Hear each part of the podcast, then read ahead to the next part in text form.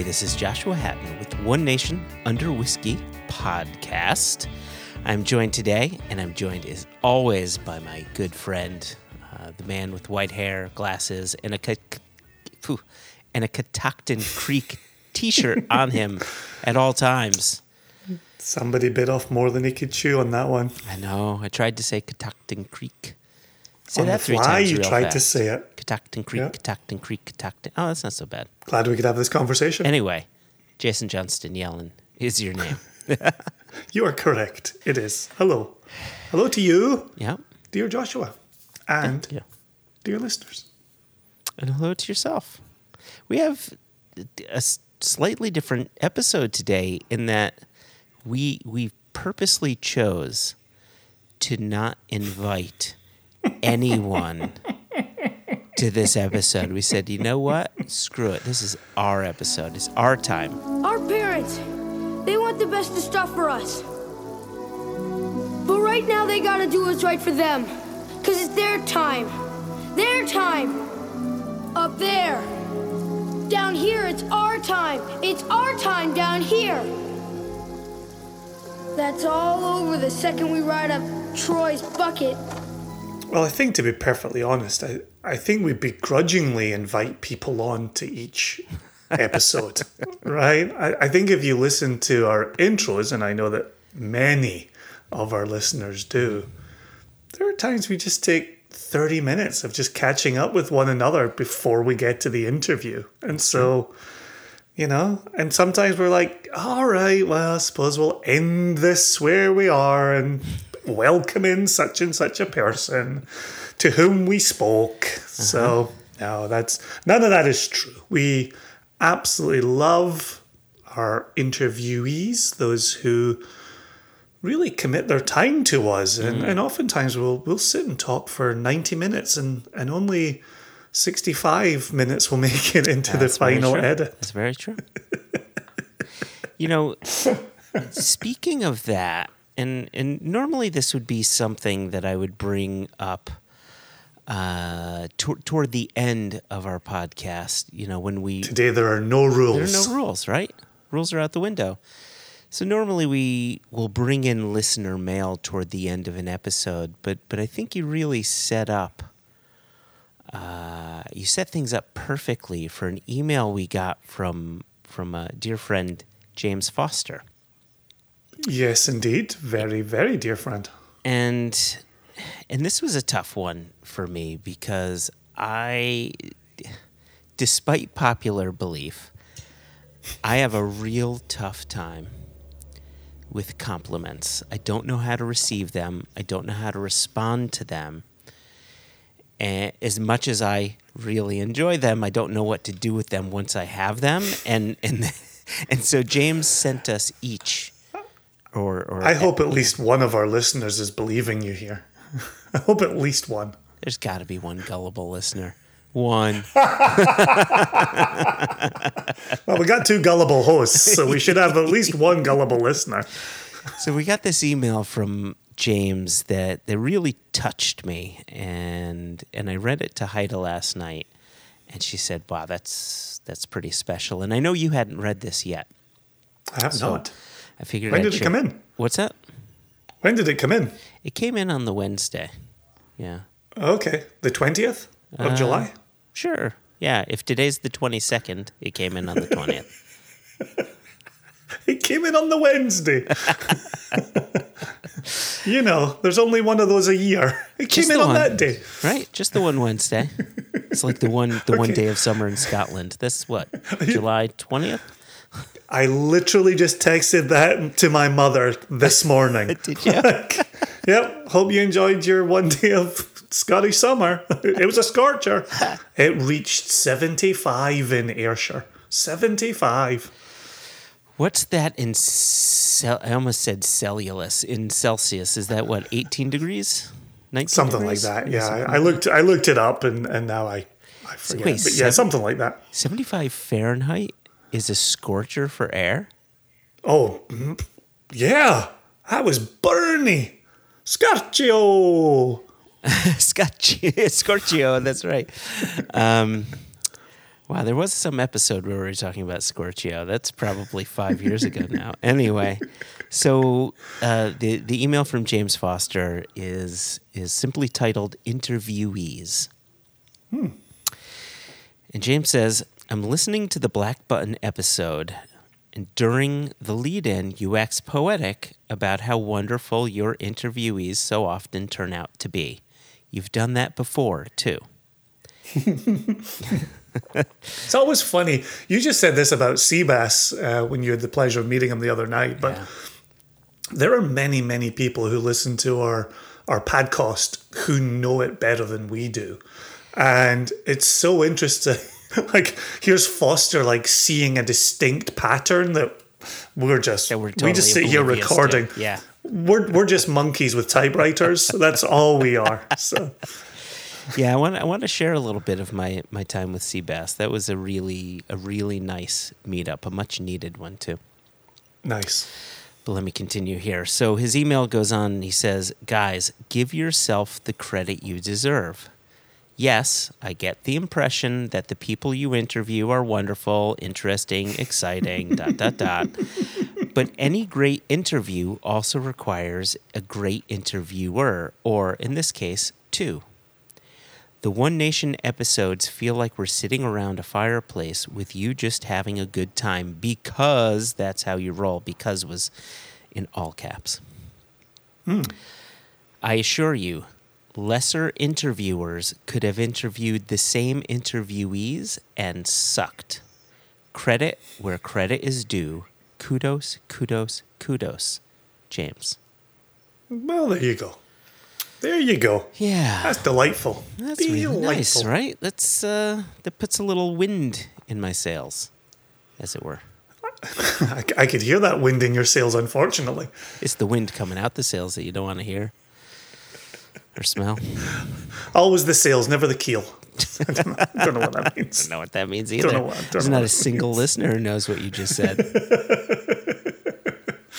Well, you know the expression "better the chimney than the basement" for when you belch over when you fart. and so I Ah, was yeah, thinking yeah. sails over keel, but I was it was tortured, and I tried to do it on the fly. Yeah. And here we are. Yeah, don't. Here's what it looks like. Yeah, don't go. Don't go further. But uh, but yeah, it, you know. Don't go further. So you and I uh, said no guests this time around, no interviewees, and, and it would be a, a catch up episode between. Yeah, can, can I put some can I put some leaves on those branches? Yeah, please. It's it's been an interesting July where on one hand I feel like the industry is taking a well-deserved afternoon nap.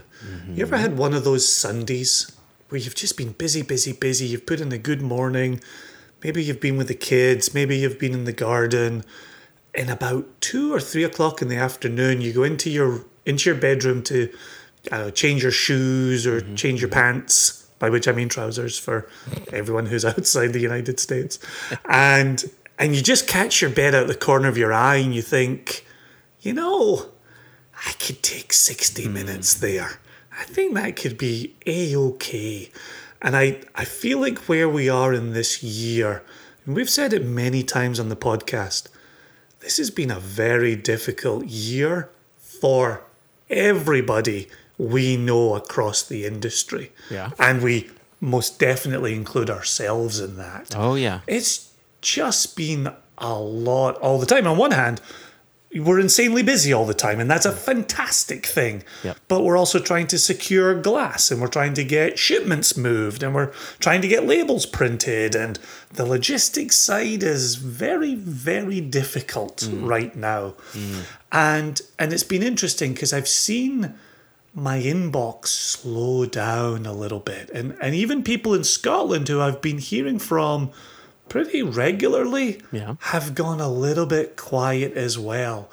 And and the thought of just taking this little episode towards the tail end of July and just kind of tying a bow on the first seven months as we look forward to the next few months, which gonna OND. October, November, Yep. December, will be here before we know it. And I think, you know, I've, I've said it on the podcast before, but our end of year review episode is always one of my favorites. Oh, yes, Because we just get to right? We get to sit back, we get to talk to each other, we talk whiskey, we talk about the year that was, we talk about our listeners and our nation members, and talk about Jess and Elijah. And it's just, it's a wonderful moment to reflect.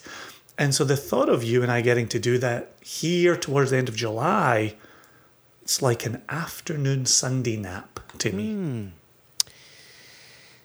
Yeah, you know, on those days where that does happen, um, I, I'm not just changing my trousers, but I'm also changing my pants.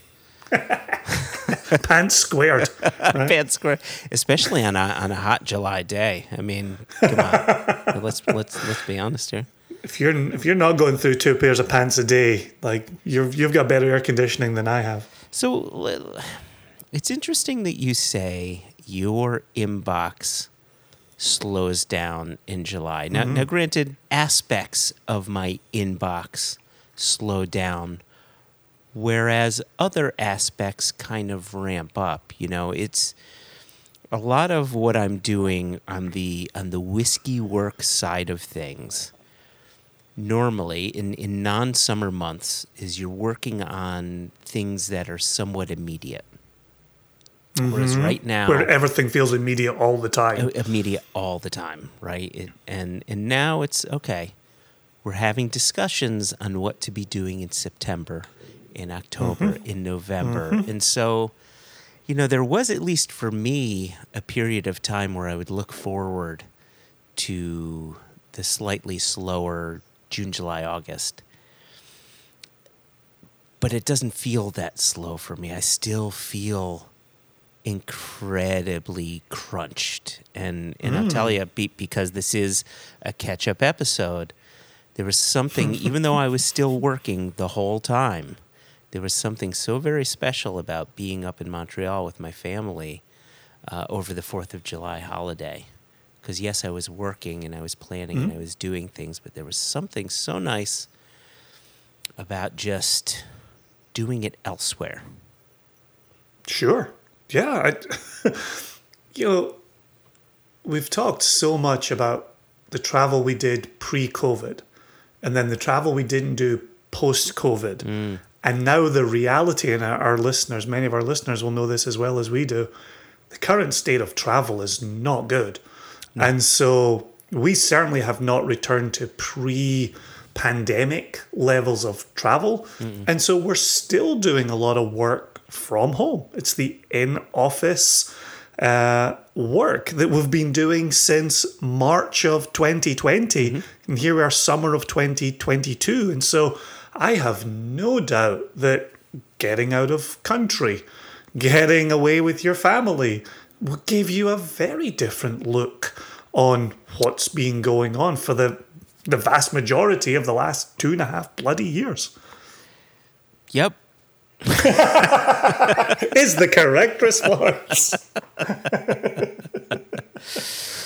yeah, you know, it was it, it's it's interesting and and I wonder if any of our listeners sort of feel the same, especially and specifically those that that now have made working from home their their primary thing, right? Mm-hmm. Where it seems as if you wake up, you brush your teeth, you take your you you you maybe make a little breakfast and you bring that up to your workspace and you just start your day working. Like there, there's there's a, a really nice freedom to being able to work from home. Right. Yep. No doubt But about it. No doubt about it. Time, it's a But at same time- dangerous proposition Yeah. Yep. I because there's no literally. separation, right? yeah. I literally crossed the landing from my bedroom to my office. That's my my commute is two and a half steps. You don't drink and walk, do you? I hope not. I don't. I don't. I certainly don't chew bubble gum and walk at the same time. That is that's a bridge too far. But but and again, right? Hashtag first world problems. Yeah. In Yep. some instances, it's absolutely amazing. It's absolutely wonderful, Mm-hmm. right? I can have breakfast at any point. I can make another pot of coffee or switch to tea, or I can, I can do whatever I want, right? Mm-hmm. It's it's not going down the pit face, right? We're not we're not really struggling over here. But it is a very different look, it is a very different experience, and maintaining that balance. And and I, actually, I'll revisit something we talked about a wee while ago, which is.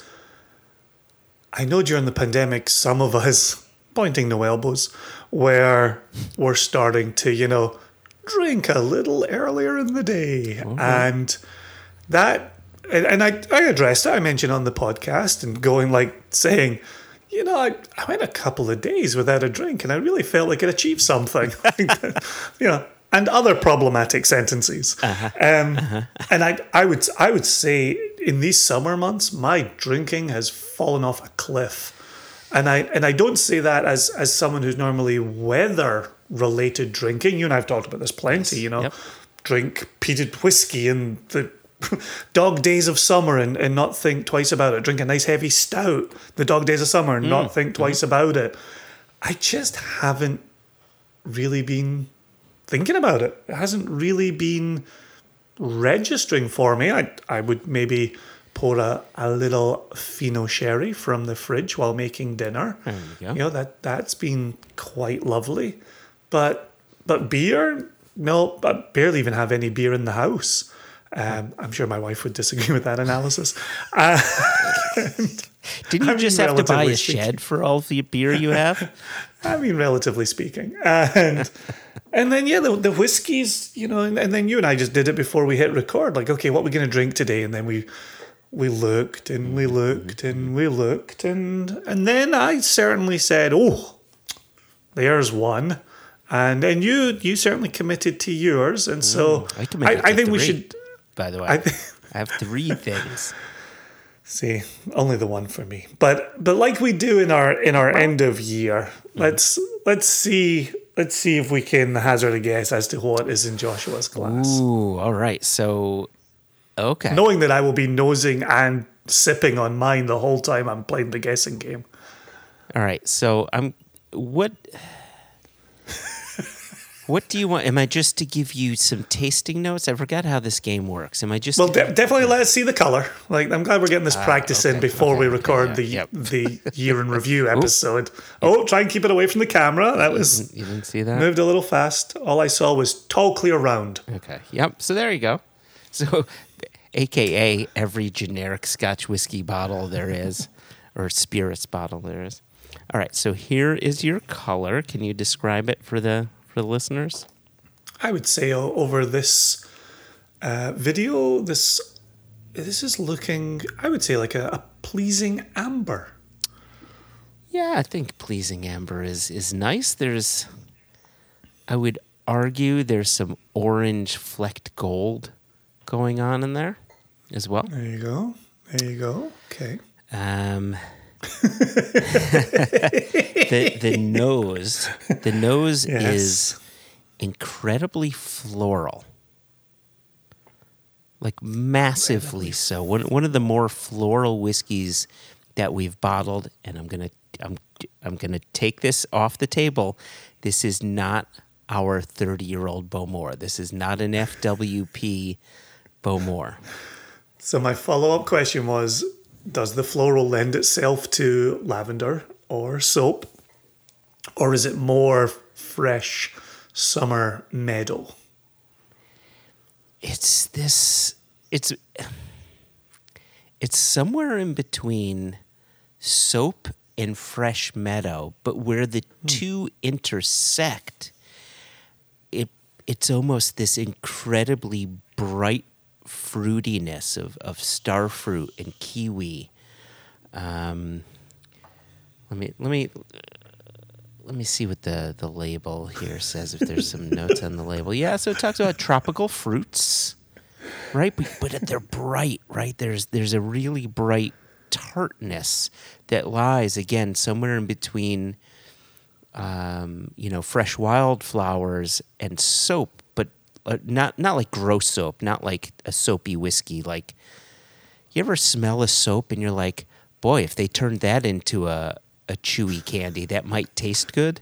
It's like somewhere in between there. And that's Okay. that's what I'm getting on the nose immediately. And this is bottled by us, you said. This is bottled by us. It was bottled in 2019. I hate the recent history ones because I'm much, much worse than them. Is this retail? it is retail.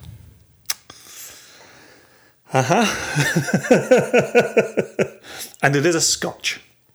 I never said that. See, that's when the that's when the prosecutor says objection, leading the witness. And so, all right. Do you want Damn some? Uh, do you want some tasting notes?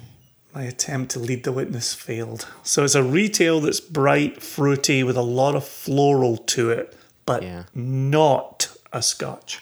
So let me let me read you our flavometer, which I would argue is not as I as I look back at this, I would argue the floral component is off. So so for for those listeners who may not be familiar with the Single Cask Nation bottlings, we have on our labels something we call a flavometer, which is a uh, an eight point um, an eight point tasting guide that you know for each tasting flavor you have a 1 to 10 scale right? So you've got floral sweet rich nutty spicy earthy smoky woody and uh, or oaky i should say. And Well, and the and the asp- the the thing I always say about the flavometer is it's it's a jumping off point, right? It it's not the answer key, and so you know even even as the bottle, as I think you're experiencing here, even as the bottle you know oxidizes, oh yeah flavors and notes good go in different directions. And so, yeah, it, it's never meant to be the hard and fast guidebook, just jumping off point for conversation or an opportunity to say, man, Jason and Joshua really got this flavometer wrong. so speaking of that uh, the floral component 3 out of 10 Which yeah I will say is higher than floral normally goes. That's true. We've got we've got so many flavometers that are on one. yeah which is it's a whiskey, and then two, which is oh, I'm actually getting something a bit mm. floral here. To now a three, that's kind of that's moving, moving and shaking. if I were to if I were to use the flavometer specifically for the floral component, I would say on the nose, three is correct. But on the palate, it's likely closer to four or five. There you go. Mm-hmm. Right there you go. Goes on a journey. Yep. So floral, three out of 10. Sweet, mm-hmm. six out of 10. Mm-hmm. Rich, six out of 10. Nutty, two out of 10. Spicy, four out of 10. Earthy, three out of 10. Smoky, one out of 10. And just for our listeners out there, one is also our zero, right? So if we bottled uh, whatever, a Tamdhu, right? That or no, Tamdhu does use a mild amount of peat. Let's try something else. If we bottled a Glengoyne, who famously talk about never ever using peat, we would still leave that as as a one, and because we never we've we've just never put a zero anyway. And then finally, the woody component is a four out of ten. Hmm. I'll be honest. I stopped listening to the flavometer once Dottie made her presence known in the That background. wasn't Todd. Hey, Deli, I'm recording, hon. Yeah. What do you say you get on the palate? So on the palate, I Because you're that- saying that floral increases on the palate. it, it really does. However, the the florality seems to bolster this overripe guava note, or maybe like a guava paste note. Did you pour one of our rums? Mm-hmm. Mm. oh my god, a retail rum. Okay. That- was it U.S. retail or ROW? That was my rest of the world. Chamberlain the Skeksis. Mm. Oh, was my response from the ones whose name I don't know. Well, here's the thing. My my fear is that if I tell you which side of the pond we sold it on, you will know what it is immediately. No, I will not. So, so go ahead. So this was an ROW. This was not bottled for the US, so it's in a 70 Okay. CL or Uh, for those of you who do milliliters instead of centiliters, it's in a 700 ml bottle. Uh, I'll give you the ABV 55.4% alcohol. All right. And let, let me t- let me tell you this. There's a reason I selected this one. So Uh-huh. on on Wednesday, uh, the same day that we got the the email from our friend James Well, there's Foster, there's only one a year, so I don't know which other ones you could be talking about. I hosted uh, along with Sam Filmus and Chris Uhde uh, an Impex um, Instagram event with Mitch Wilson of Black Tot fame, who we've had on the on the podcast before. Pat terrific fellow, absolute terrific He's beyond terrific. I don't know what it is about the people at Elixir Distillers between Ollie and Mitch and Chanel and Julie and Andrew, you know, the, Chris Mabin, right? The list goes on. They're all lovely people. Anyway, when. Would you call that an incomplete list? it's if a there are more totally names worth right? Okay. Because I didn't mention list, Singh. That's how incomplete it is, right? Don't make me go on. Everybody else at Elixir Distillers, you're all lovely. Um, and so, so after that event, which was you know an hour of talking about Black Tot rum and, and a bit of the history, which was very cool. Um, Mitch rung me up and from his his hotel room in Liverpool, and we got to talking about this particular rum, and he said, "Oh, I asked him if he ever tasted it, and he had said." I have a friend, and he mentioned the name. I'm not going to mention the name here because I, I don't, I, I don't know how much of this I'm meant to be sharing, but it is someone who's well known within the rum world to be a massive collector, and it's it's someone who really knows their their crap. And Mitch had said he had that person over, and that person saw a sealed bottle of this and said, Oh my gosh, when are we opening that? That is a legend of a bottling. Said, All hmm. right. And and that that really sat with me. I mean, it, it, it struck me, I should say, because here we are bottling rum. And if if a whiskey person said that's fantastic, I've heard great things, then we say, yeah, of course, that that's awesome. We're a whiskey company. It's great that a whiskey person comes along for the ride.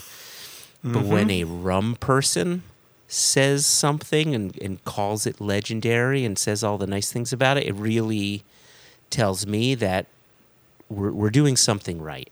And so I said, I, I need to revisit this and in this time with Jason. So that's No, I love that. I I love hearing all of that. And it is interesting because we haven't thought about selecting rums for rum people. We've said from the very beginning we are whiskey people selecting rums that fit our palate. Yeah. And if you've enjoyed our palate on other selections, well, maybe this rum will be for you.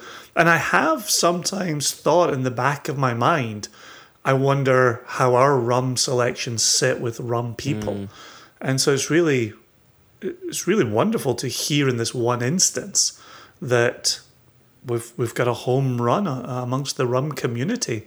Um, th- there's one in particular jumps out to my mind for our ROW retail rum selections. I'm, I'm not convinced it is the one, um, but I'm going to ask if this is our Trinidad and Tobago selection. It is just that the 16 year old. There we go. It Not the 12 year old, okay. but the 16 year old. It is 16, okay. This this was the one that uh, Serge Valentin called out as his December 2019 alternative. Ah, that was his favorite rum. This is that. Gotcha.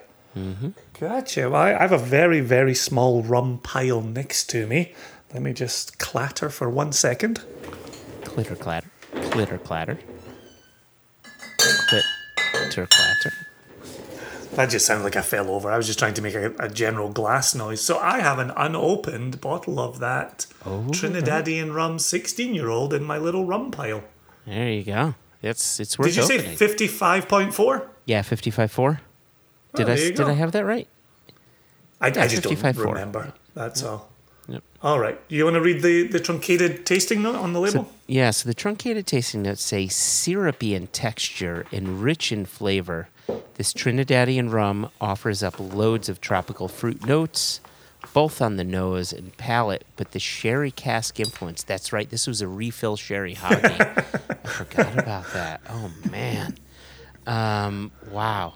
Okay, the, the sherry cask influence presents unmistakable notes of candied prunes, dates, and fresh figs.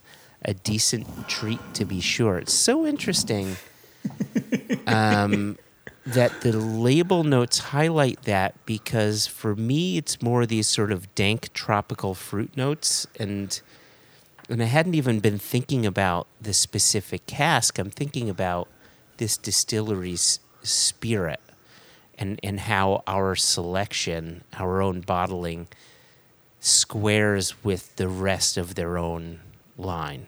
You know.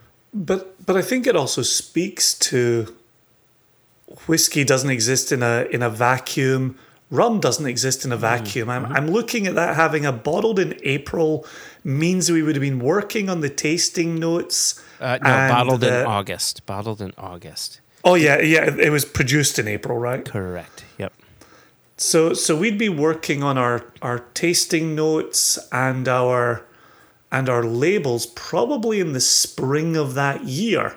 We wouldn't have been working on them as late as July into August, Oh, right? yeah, it, yeah. it would have been earlier than that to give us a good runway. And so I think when you drink something and you write some notes in the in the spring, it's different than enjoying it in the middle of the summer. And and I don't mean the notes themselves are changing, but our reading of those notes have the potential to change based on, you know, sitting here in shorts and a t-shirt, having a window open, being outside, right? It, it, it, it's all context point, all the time. That that's that's a really good point. Um, and uh, you know, I'm looking at the bottle, and there's there's a third out the bottle, so there's been a, a bit of oxidation as well, and that might be highlighting different things for whatever reasons science makes that happen. Um, you know, it, Science. quote unquote science. Um, but it, it it is such a satisfying little rum. I'm really I'm really pleased by it and, and again just to use to use a word of your people, Jason, I'm chuffed to hear that that people have really taken to this and have put it amongst you know these more historical bottlings as uh, you know something that is worth seeking out. Yeah, gosh, I'm I'm hearing about it the same time as our listeners, and I'm I'm I'm very pleasantly surprised. so, um, so so I tell you, in, in a lot of what we were talking about here, I've actually got an email also ready to go in a different portion of the podcast, but.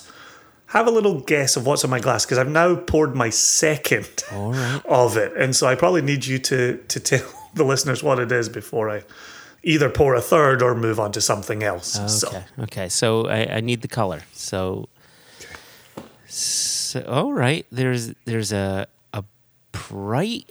That's interesting. It seems to be vacillating between bright gold and and pale hay. Oh, I think you're spot on, actually. I think it is both of those things. There you go. All right. Oh, yeah. All Any more questions? Sorry. So I'll take no more questions So- at this time. So give me give me the nose. Well, first off, is it one of our bottlings? It is. It is, It okay. is. And even before the nose, I will tell you the oiliness around the top of the glass is formidable and makes me incredibly happy. Is it single malt? Oh, so now we're in 20 questions territory. Okay. Is it is it a mammal? Does it live on it does have four legs, but it is not a mammal. Uh, okay, I, I, I'll, I retract my question. Give me some tasting Okay. notes.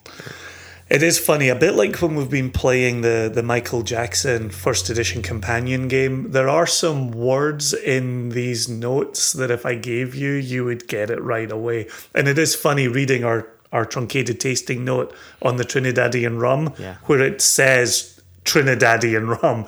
So, um, so I, I will say, yeah, we've got a very bright, fruity nose, pleasant citrus happening here. Okay. Um, key key notes of spice happening, and Spicy, citrusy. and a very specific citrus. Oh, interesting. A specific citrus. Oh wow. Okay, so what are my what are my citrus fruits? Right. So I've got limes, I've got lemons, I've got oranges, I've got grapefruits, I've got kumquats. You just wanted me to say kumquat, Jason. I see what I you did I did. not think that word was going to come out of your mouth. So here we are. Now we're all sitting awkwardly looking at each other, thinking, "Did Josh just say kumquat?" oh my gosh, kiwis! Uh, kiwis are citrus. Like now, now we've derailed the conversation. So So is okay. So we've got oh gosh, there is a citrusy, florality to this as well. spicy, a gentle florality. Gentle, or or is it is it pronounced? No, it's it's subtle. It's certainly in harmony with the the other uh, things that are happening. I would even go as far as to say quite perfumed, and I don't mean that as in def- FWP. I mean quite perfumed, as in it's incredibly present. As a nose, it's incredibly present. Hmm. Okay. Yeah, yeah. It's a it's a it's a big one. It really is. It's a- okay. Uh, yeah, give me some. Give me some. So that's that's those are your nose notes, your nasal notes. Give me some of your mouth notes. Unctuous texture, as you'd expect. Okay. given the the oils that were rimming the okay. glass. Okay. More of that citrus, Yeah. almost um, chocolate coated orange peels on the palate. Okay. Good warmth to it, good heft, more presence, still citrus, some malty sweetness going on uh, in the body of it. I th- I It is one of our bottlings, but it does not have a flavometer. Oh, it doesn't have a flavom. Okay, so that changes the. Oh man, I was down a path.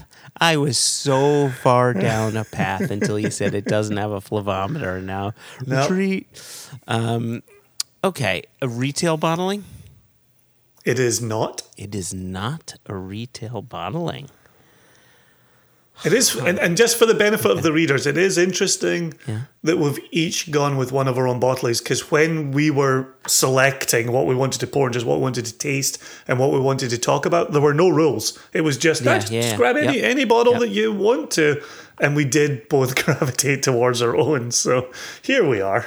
Here we are. Okay, so so it, it's not a retail. Okay, let me ask you this: Is it a wraparound label or is it from the older two label system? It's a single label. Single label. All the single labels, all the single labels, all the single labels, all the single labels. Oh, huh, huh, Put your labels up, up. Um. huh. Okay. Let me. Is it? Is it malt whiskey? It is not. It is not malt whiskey. And just just like I just like I replace sentences in the Michael Jackson companion when we're playing that game, the style of whiskey is known for its orange gumdrop spicy profile. Huh. I did not expect that response from you. Well, I really did not. yeah, maybe maybe it's the rum I'm drinking here. Uh, orange spiced gumdrop. Yeah, I'm sure there's listeners right now that are like, Yeah. it's Yeah, you and I have said this from the first time we ever tasted this style. So it's a, it's a specific style of whiskey. It is malt whiskey. It's a single label system. Do you remember previously when I said it is not malt whiskey? Oh no, I don't remember. I don't know if you answered that. Did you answer yeah, that? I said it is not.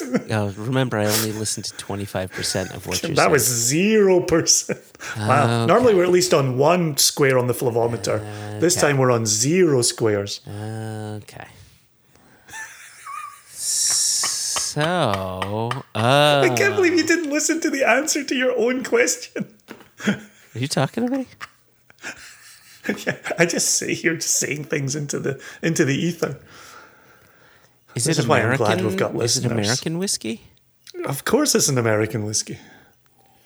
Is it rye whiskey? It is not rye whiskey. What the? F- what American whiskey gives you orange spiced gumdrops? Oh, you are gonna kick your I'm totally ass when this is revealed. oh my gosh, Uh, is it? uh, Well, okay. So this is so much better than I even dreamed of it. Be I thought that was gonna be the slam dunk. so here so here's the thing, right? Yes, sir.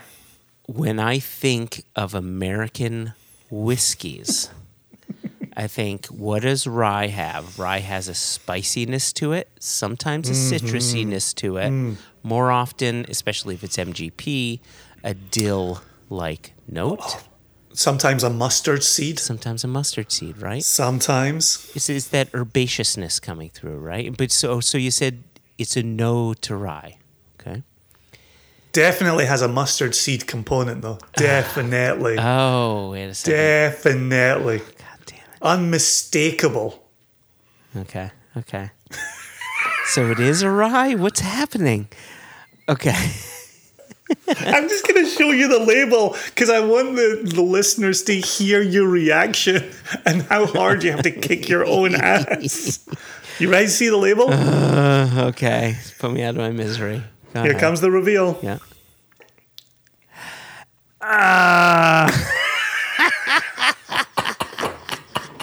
You, I can't believe you. That was Oh. awesome. How many years have we spent saying American light whiskey has this orange, Orange spice, spice, gumdrop yes. quality to it? And then we took this cask and put it in an ex beer cask with mustard seed. Yeah, and you're like, mustard seed. Did I happen to mention mustard seed? And the citrus, like the hop oils from the beers, the malty sweetness. or maybe that's where you misled yourself. Because I talked about the malty sweetness from the beer cask. Right. And not not it being a malt whiskey. Yeah, you know, to, to, to be fair though, uh, to, to, to defend you and not and surely not Oh, myself. okay. Yeah, I'll take defense. What do, Uh, what do I need defending from? Well, you, you're trying to you're trying to give me Um, as many hints as I could. well, you're trying to give me a bit of an out by saying, well, I did mention the maltiness, right? And and while I appreciate that, as I was sitting here trying to think of the various American whiskeys that we've bottled, I was thinking rye, I was thinking bourbon, I was thinking malt whiskey, and never once did I think light whiskey, despite the fact that we'd been bottling light whiskey since 2013.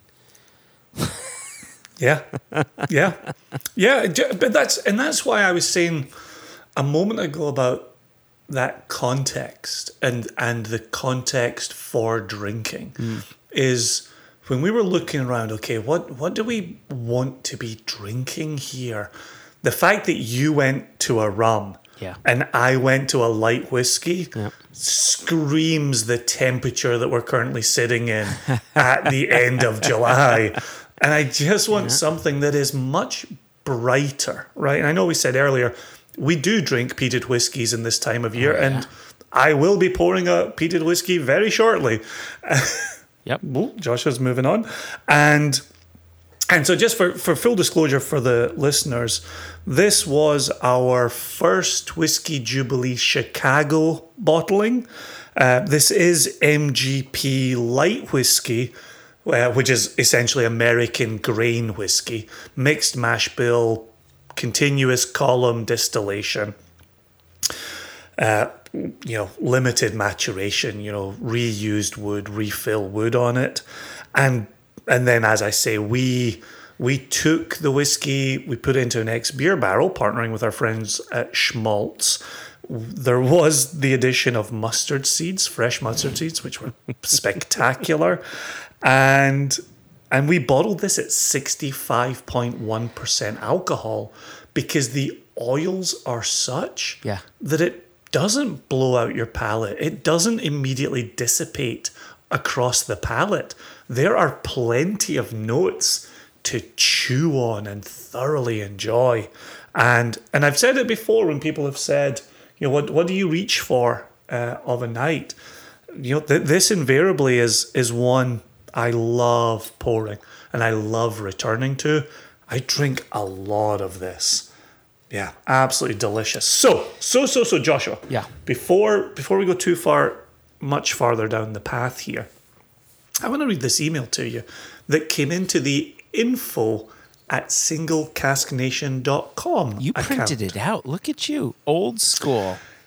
So here's the thing, Joshua. You know this as as well as I do. See, when we're recording, I turn off as much as I possibly can so that I can hear 100% of what you're saying, and I don't get distracted, and I don't I don't see the squirrel, uh, you know, popping popping out of my inbox. That sounds like a horrible euphemism. Moving on, the subject. Hey, did you see the squirrel pop out of my inbox?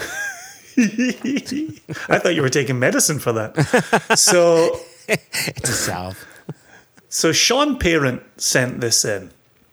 And again, just like Foster, this actually just came in uh, a couple of days ago.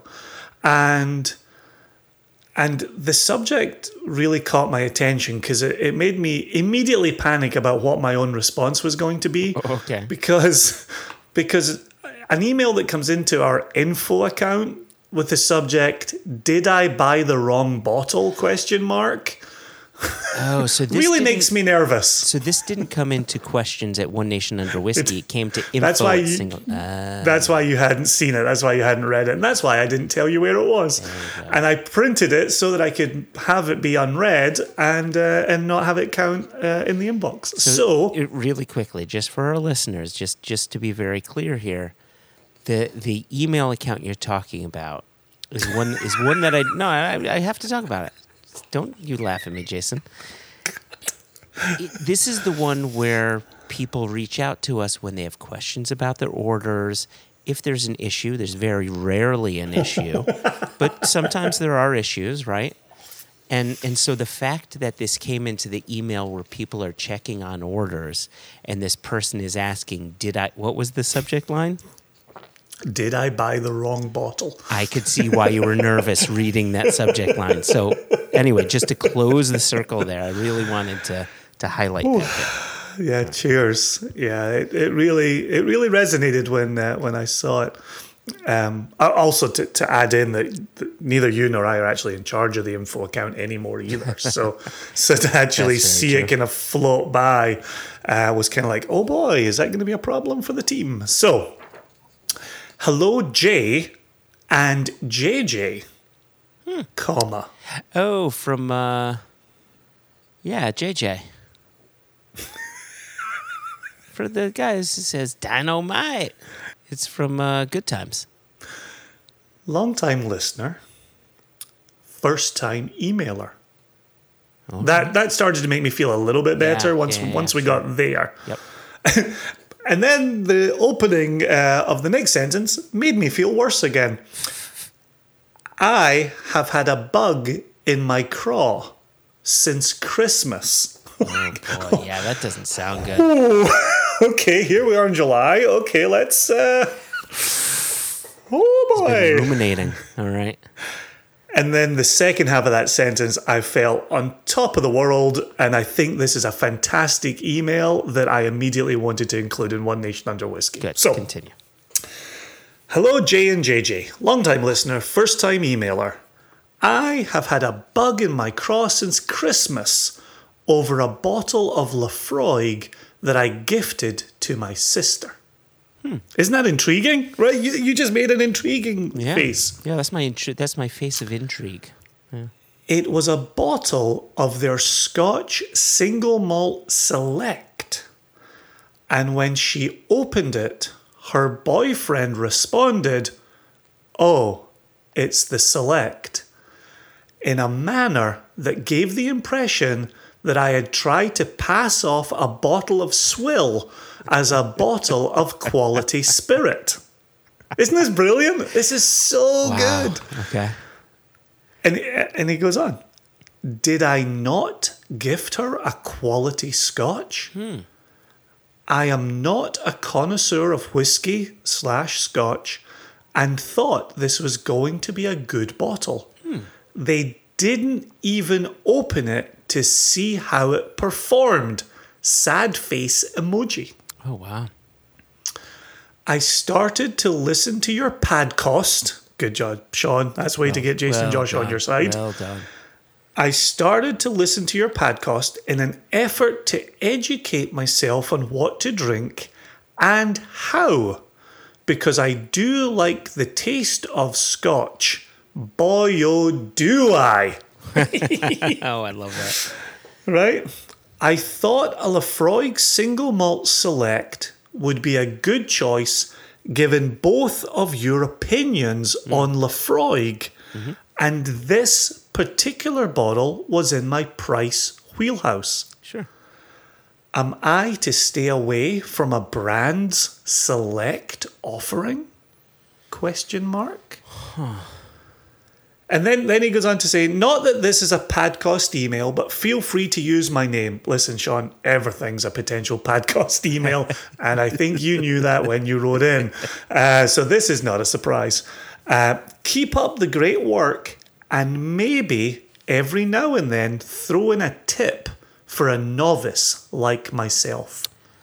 There Signed. Sean.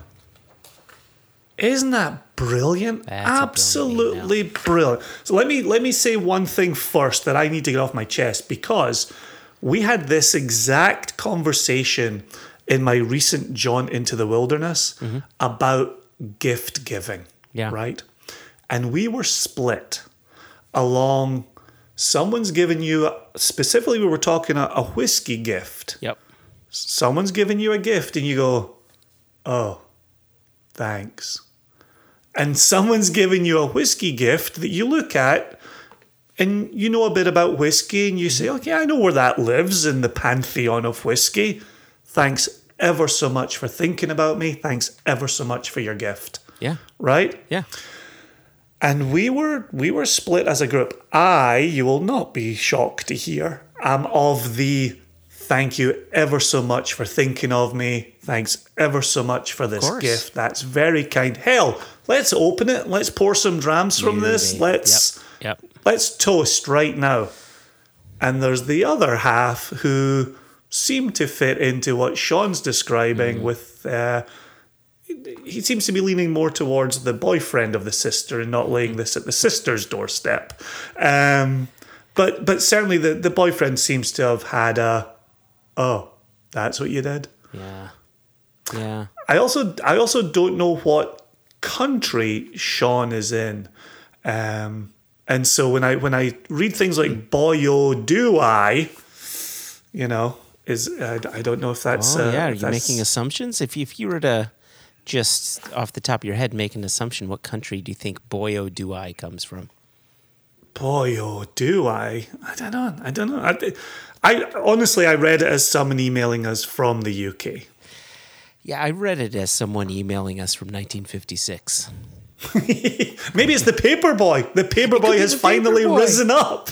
But I tell you, I like it. I need to include that because I, I, I've got in my own my own you know uh, lexicon of phrases. Like I say, "jeepers creepers" a lot, or "my good golly gosh." I like, boy, oh, do I? That that that fits. Golly gosh, G Whitakers is a go-to for me. So, so there you go. So, so first of all, I'm I am I'm a little bit upset that that somebody thought about their sister. Somebody went to the store. They worked out their budget for gift giving. Yeah. They found a distillery connected to positive things that you and I have said, and the gift fell flat. I'm I'm really upset for Sean. I now have a bug in my craw, and I will have it all the way till Christmas too. Yeah, and I, and I don't blame you because I think I think your two scenarios are correct. Those those typically would be the two reactions, and the secondary one whether you like it or not, whether you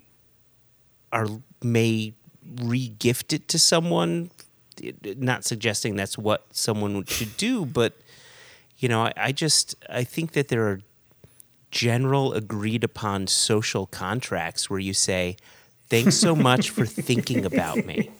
Right, absolutely. Because in the end, that's what it was. Sean thought about his sister and said, Have I got a whiskey for you? But I wonder if you're in a similar boat to me, which is people know how into whiskey you are, people know how much whiskey you have, mm-hmm. and so they just simply decide not to buy you whiskey Yeah. for yeah. fear of getting you the wrong one. And I and I occasionally run into those moments when somebody finds out I'm into whiskey without Mm-hmm. me going into too much detail, and then says, "Oh, I got this for you." and if it and if it hasn't exactly hit the spot, you still say, "Thanks ever so much." Right? And, but I will tell you, somebody who actually just hit a recent home run is, is our very own Bert Bumgartner, uh, who I've, I've been spending a good amount of time with this summer. And because he spent time with me and Jess in Scotland and in Campbeltown, and we took good care of him and we introduced him to a bunch of people, he gave me a, a bottle that was from a private octave of Glenglassaugh. And Oh. it, it it's a bottling that he particularly loves, and he gifted me one of his bottles to say thanks for, for everything in Scotland. That's very Home nice. run. Total but home run. Total home run. but but but invariably people just don't buy me whiskey. Yeah. You're in the same boat, I assume. Oh, 100%. Uh, well, I, a couple of years ago, actually, just right before COVID, we had a, a bit of a get together at our house. And we had a newer guest come over. I'm not going to mention any names, but it's, you know, one, one of Haida's old friends. And he brought a bottle of whiskey because he knew I was into whiskey. And it wasn't a top shelf whiskey. I, I have a bottle of it myself um, and I make highballs with it. It's a wonderful highball whiskey, and but it, it, it is not a it's not a wonderful sipping whiskey. It is just a nice blend. But he thought, right? This this is a guy I'd never met, and he thought, you know, Haida's Right. husband is into whiskey. I'm going to buy him a bottle. It was wrapped nicely, like he he went kind of over the top in his presentation. And I thought, how nice! You don't even like he. It was like a, a, a peace offering. It was wonderful. I loved it. And and that's the response you have. It doesn't it doesn't Right. matter what it is. You just you say thank you because that person thought of you. Do, do you think though there's a little bit of a get out of jail free card involved with whiskey here because we're all so into it and we're always giving our honest opinions about it. Do you think there's a place where this stops being a gift as such and just becomes the value judgment of Laphroaig Select? Huh. Which I don't think I don't think really lets anybody out of jail free. I, I still think that this gift was poorly received by the recipients and not poorly gifted by the giver. Exactly. And and well, and here's the thing. Let, let's talk about Laphroaig Select in particular. That bottling is real seemingly so is made to is made almost as an entryway into Laphroaig, right? Like Yeah. Sean had said, th- the price was right. It fit it fit into his budget. That's what it's meant to do, right? Yeah. And it also seems, you know, people talk about Laphroaig and even the way Laphroaig talks about Laphroaig as a love it or hate it thing because of the intensity of the peat in it. This is a less intense Laphroaig. It's meant to be that stepping stone into the category. And I would argue that while it may not stand on its own amongst the best Laphroaigs in the world, it's one of the better stepping stones into the category of Islay peated Scotch whiskey.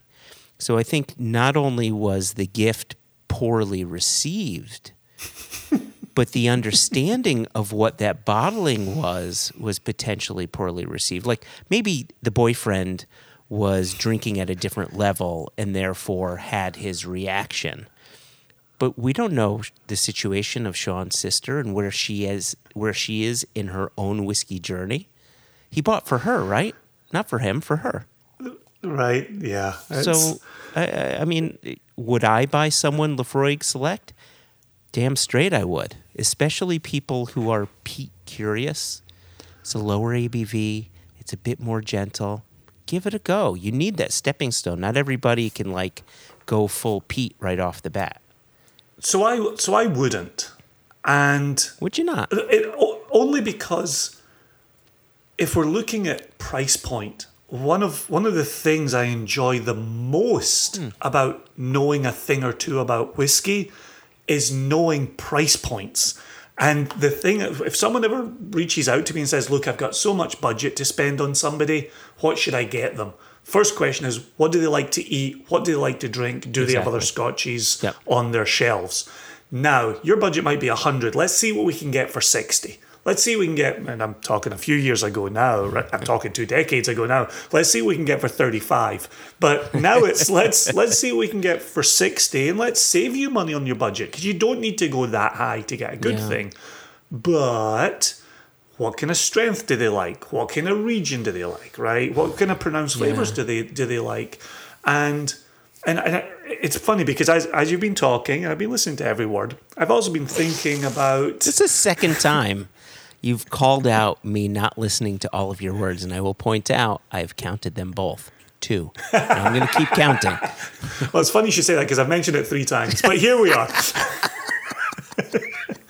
but but but again, right? In in in Sean saying, you guys say good things about Laphroaig, so I thought a Laphroaig would be a bit of a home run for me.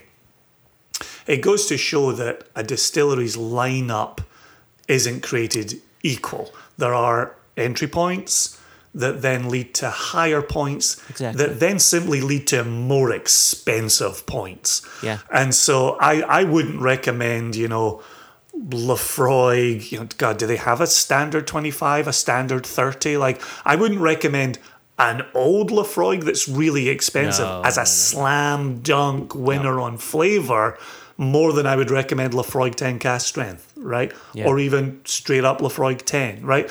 Or quarter cask for that matter. But but the the point is we also had our episode of each of us naming five whiskies that should be on every shelf.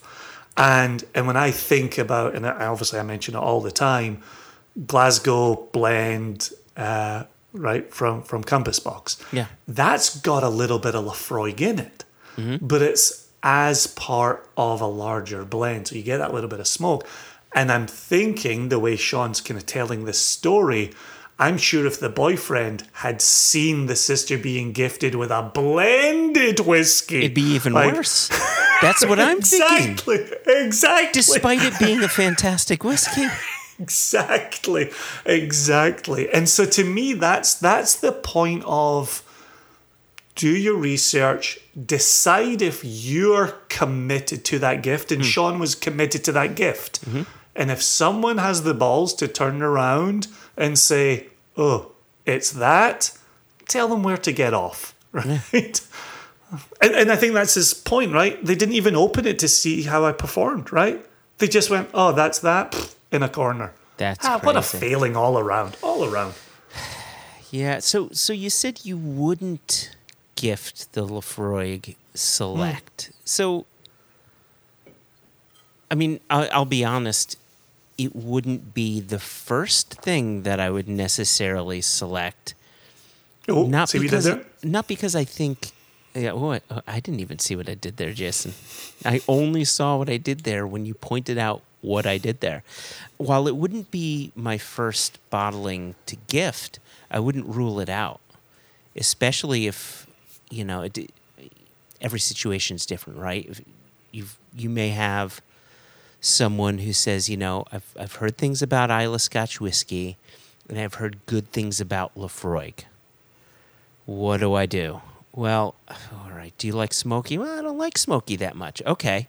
Right? So, so you see where I'm going with this. Like, just like you had said, when someone says, Hey, I want a suggestion on a whiskey, and you ask, What do you like to drink? What do you like to eat? Are there any other scotches? Do you like bourbon? Which ones? Right? To help narrow you in.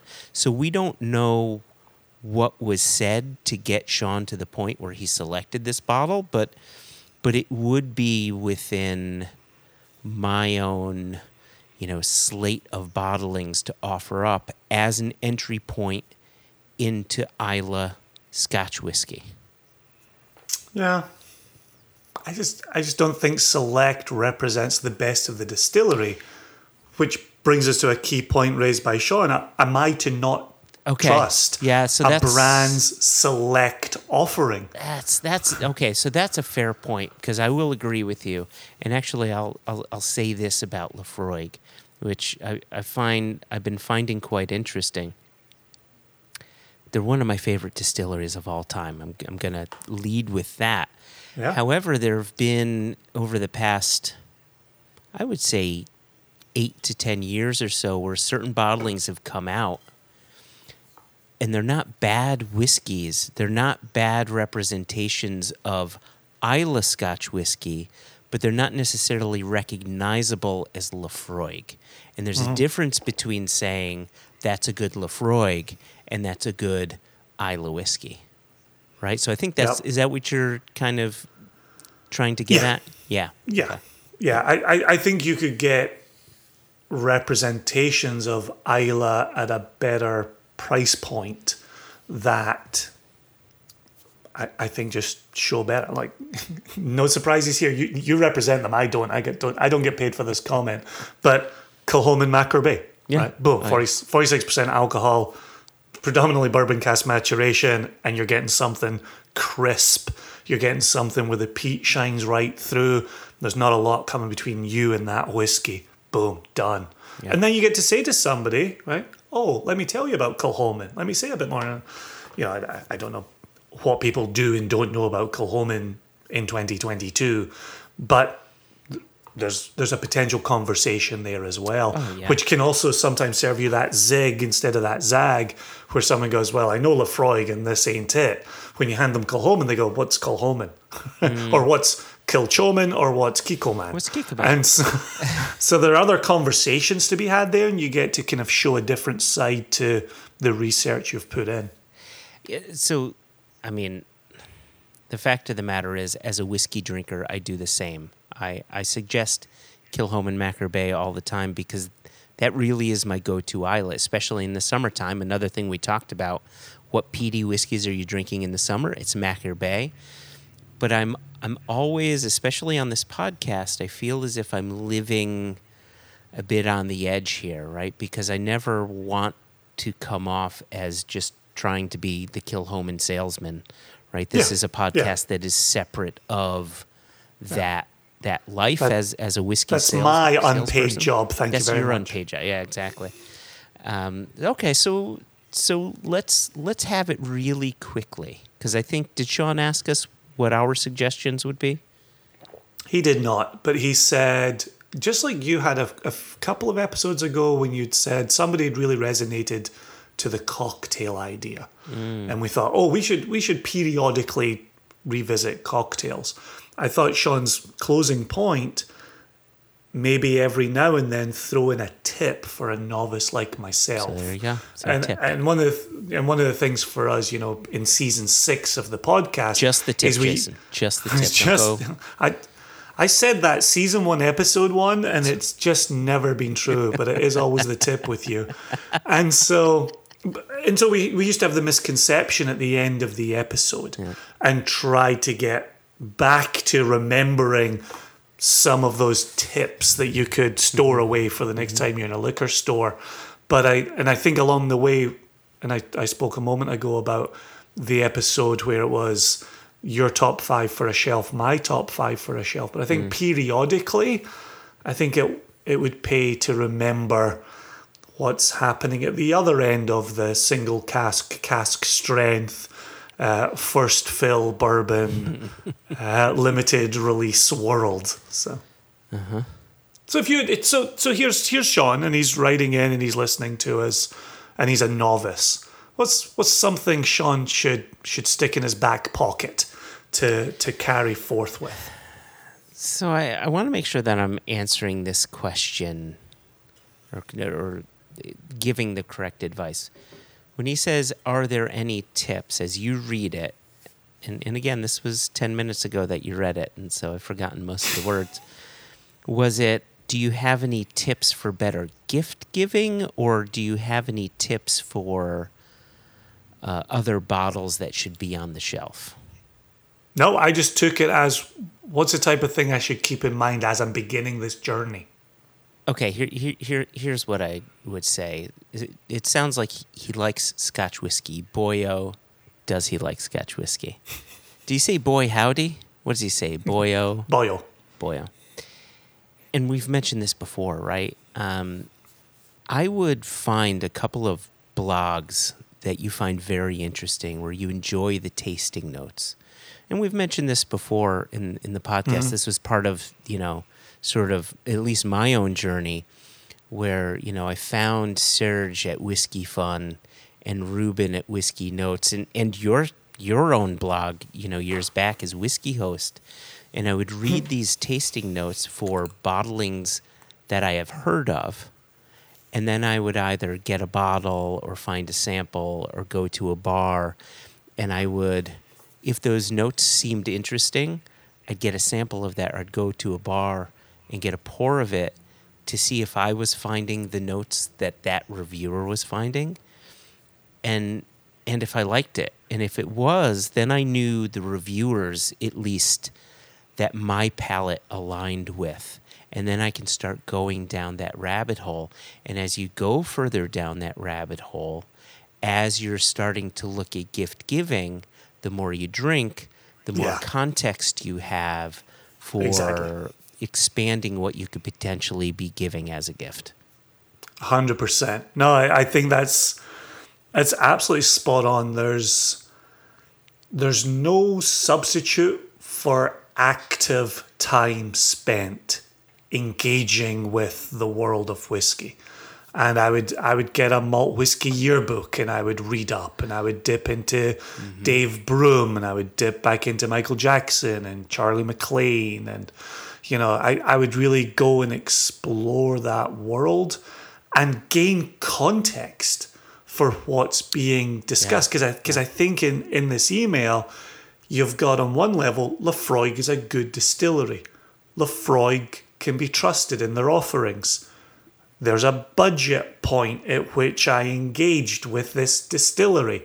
Like there's a lot of context to what was acquired here. Yeah. And just because it says Laphroaig on the tin doesn't mean it's necessarily going to be the best Laphroaig you can get your hands on, nor should you be looking to spend 500 pounds or $500 or $1,000 or what have you to get the best of the best, right? Mm. That's not any more true.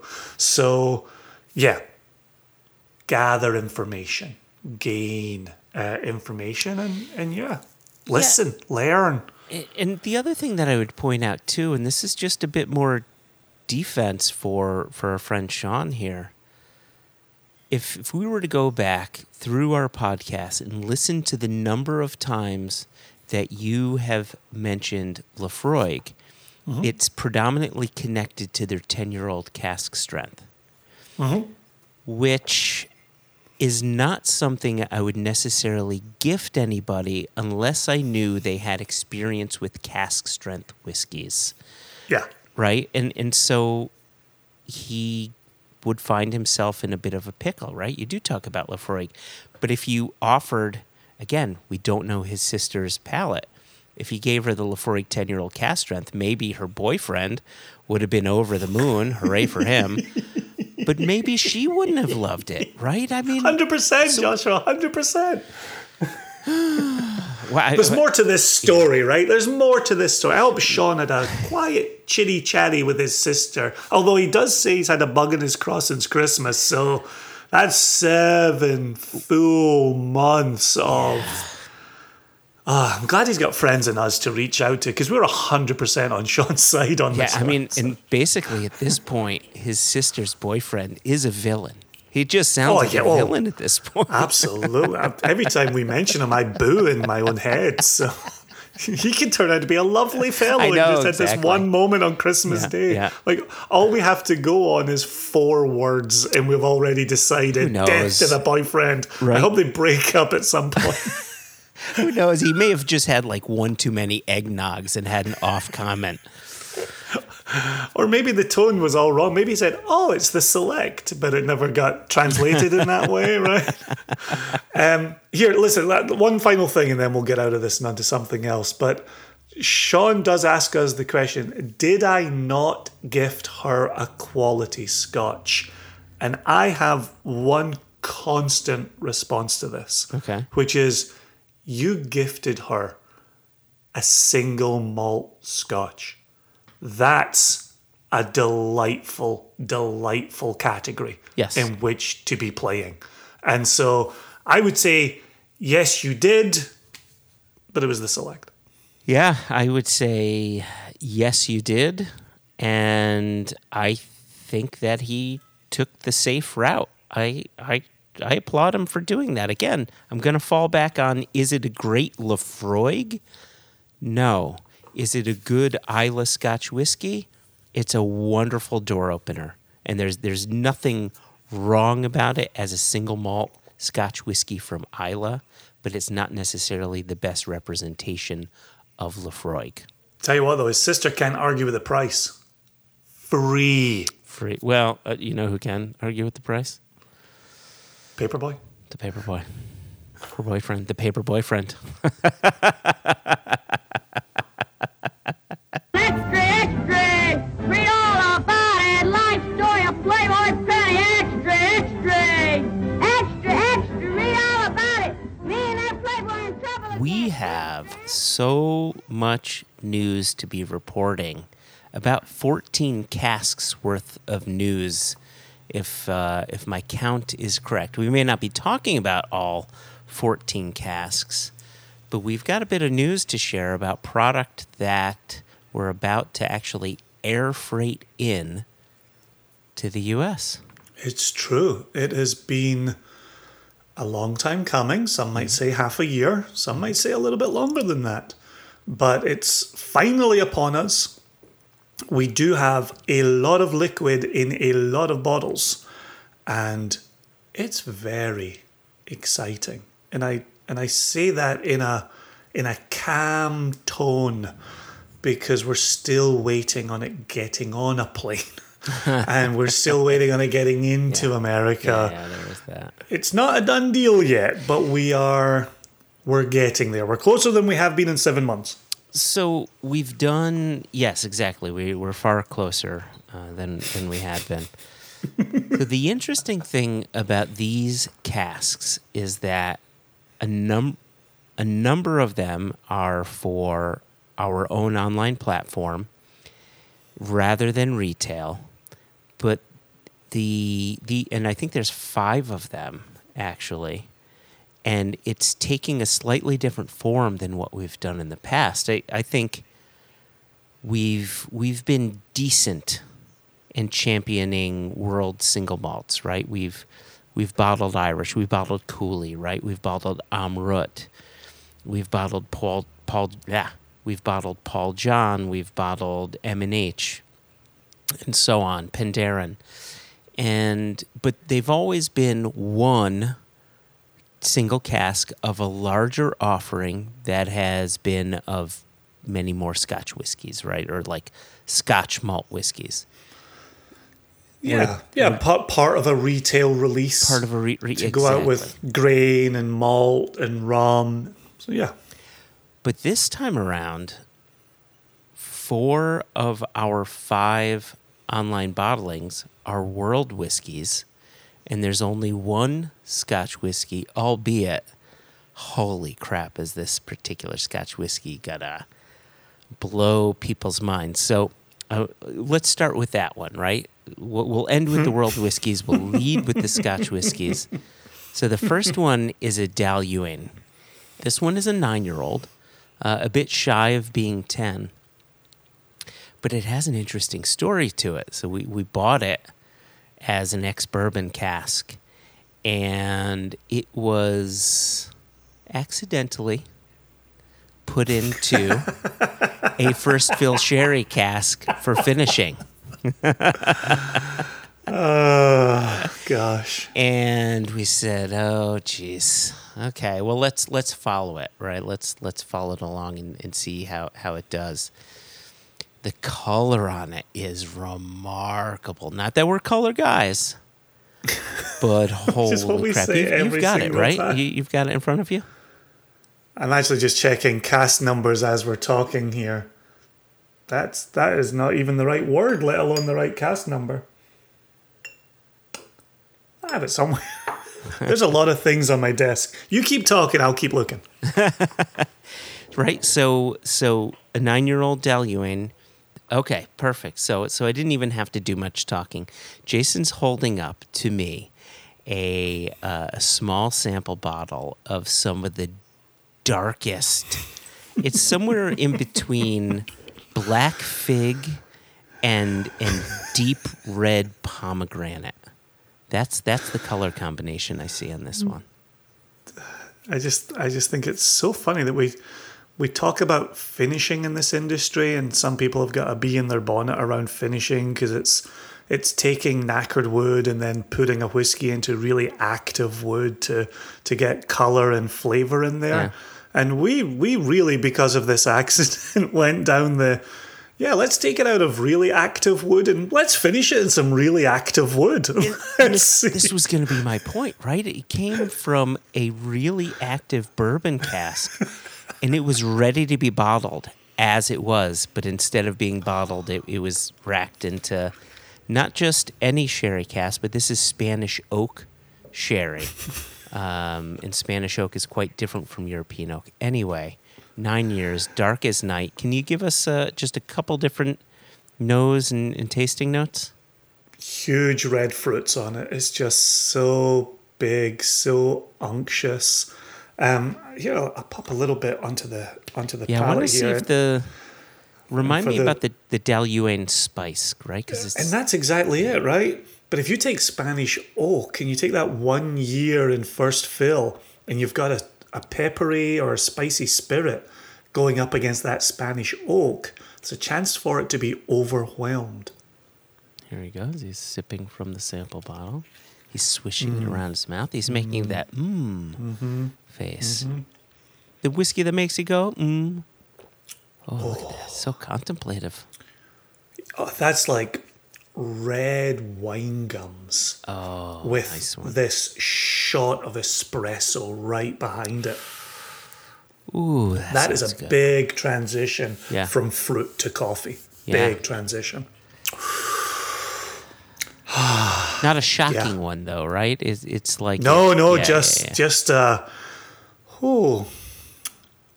Oh, and it's coffee all the way to the finish as well. yeah, yep. Not not huge wood on it to be honest. Not astringent in the slightest. Now, I say this as somebody who's had a couple of the 65.1% light whiskies for the Jubilee. I've actually gone on and poured a, and then a second um, mystery whiskey here. And now I'm tasting our Dailuaine. So, as much as we talk about context, when we write the notes for that at 8 a.m. on a weekday morning, it might be doing something else on that day. But right now, oh, that's exactly what I would happily transition to right now. Drink a lot of. Oh, can I say this very quickly? Yeah, yeah. I, I was you were going to mention Seabass. You mentioned that name earlier.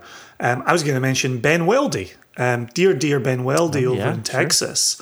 I was talking to him the other day, and he said, "I did what you're always talking about uh, with a whiskey. I pulled the cork, in this case a Vino Seal, Mm-hmm. on the Friday." And I recycled the bottle on a Monday Oh, God Um, bless him.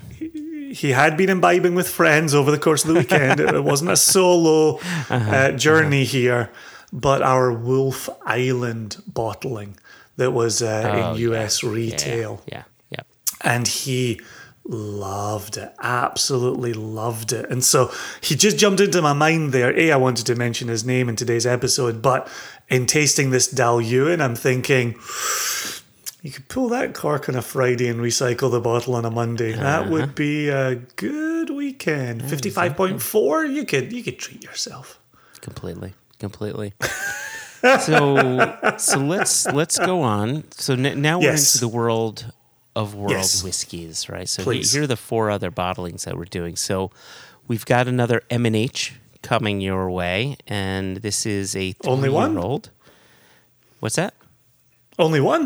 Uh, well i'm not done at first when i first one?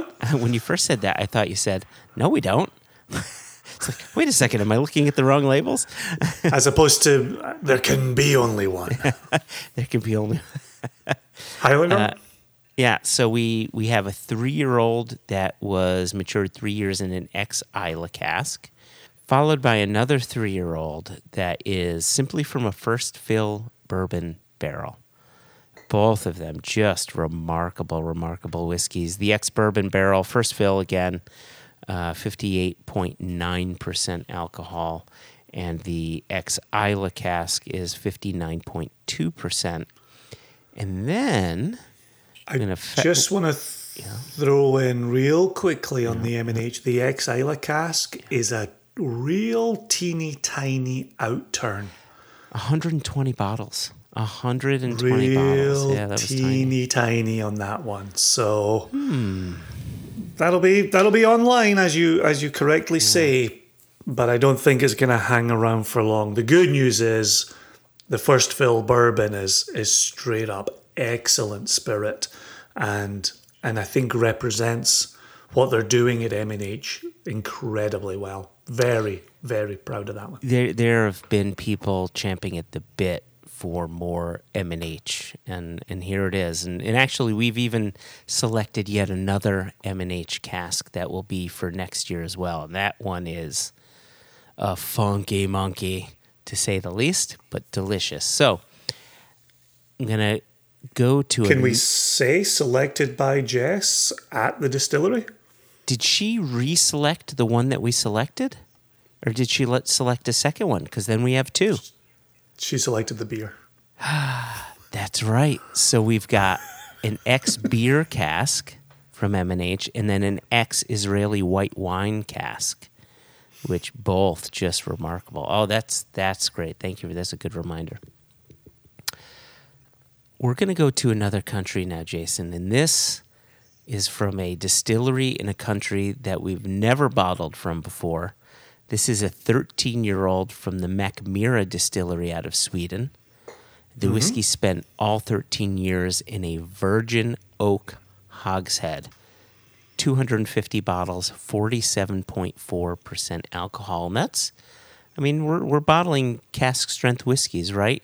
Think about Sweden and and the cold there, right? You, you're, I don't know if they fill their casks at a different ABV, um, but but of the cask samples we've tasted from Mackmyra, they've all been this sort of upper 40s, very low 50s. They have a very interesting maturation where they're actually using an ex mining shaft. and so they're they're maturing underground and they're this it absolutely boggles my mind. They're losing almost no volume, but they are losing strength. Yeah.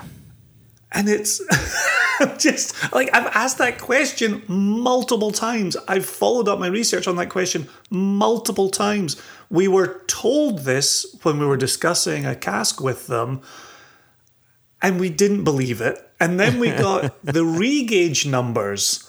And when you see it written down in black and white, yes, this has lost alcohol since the time it went in the cask.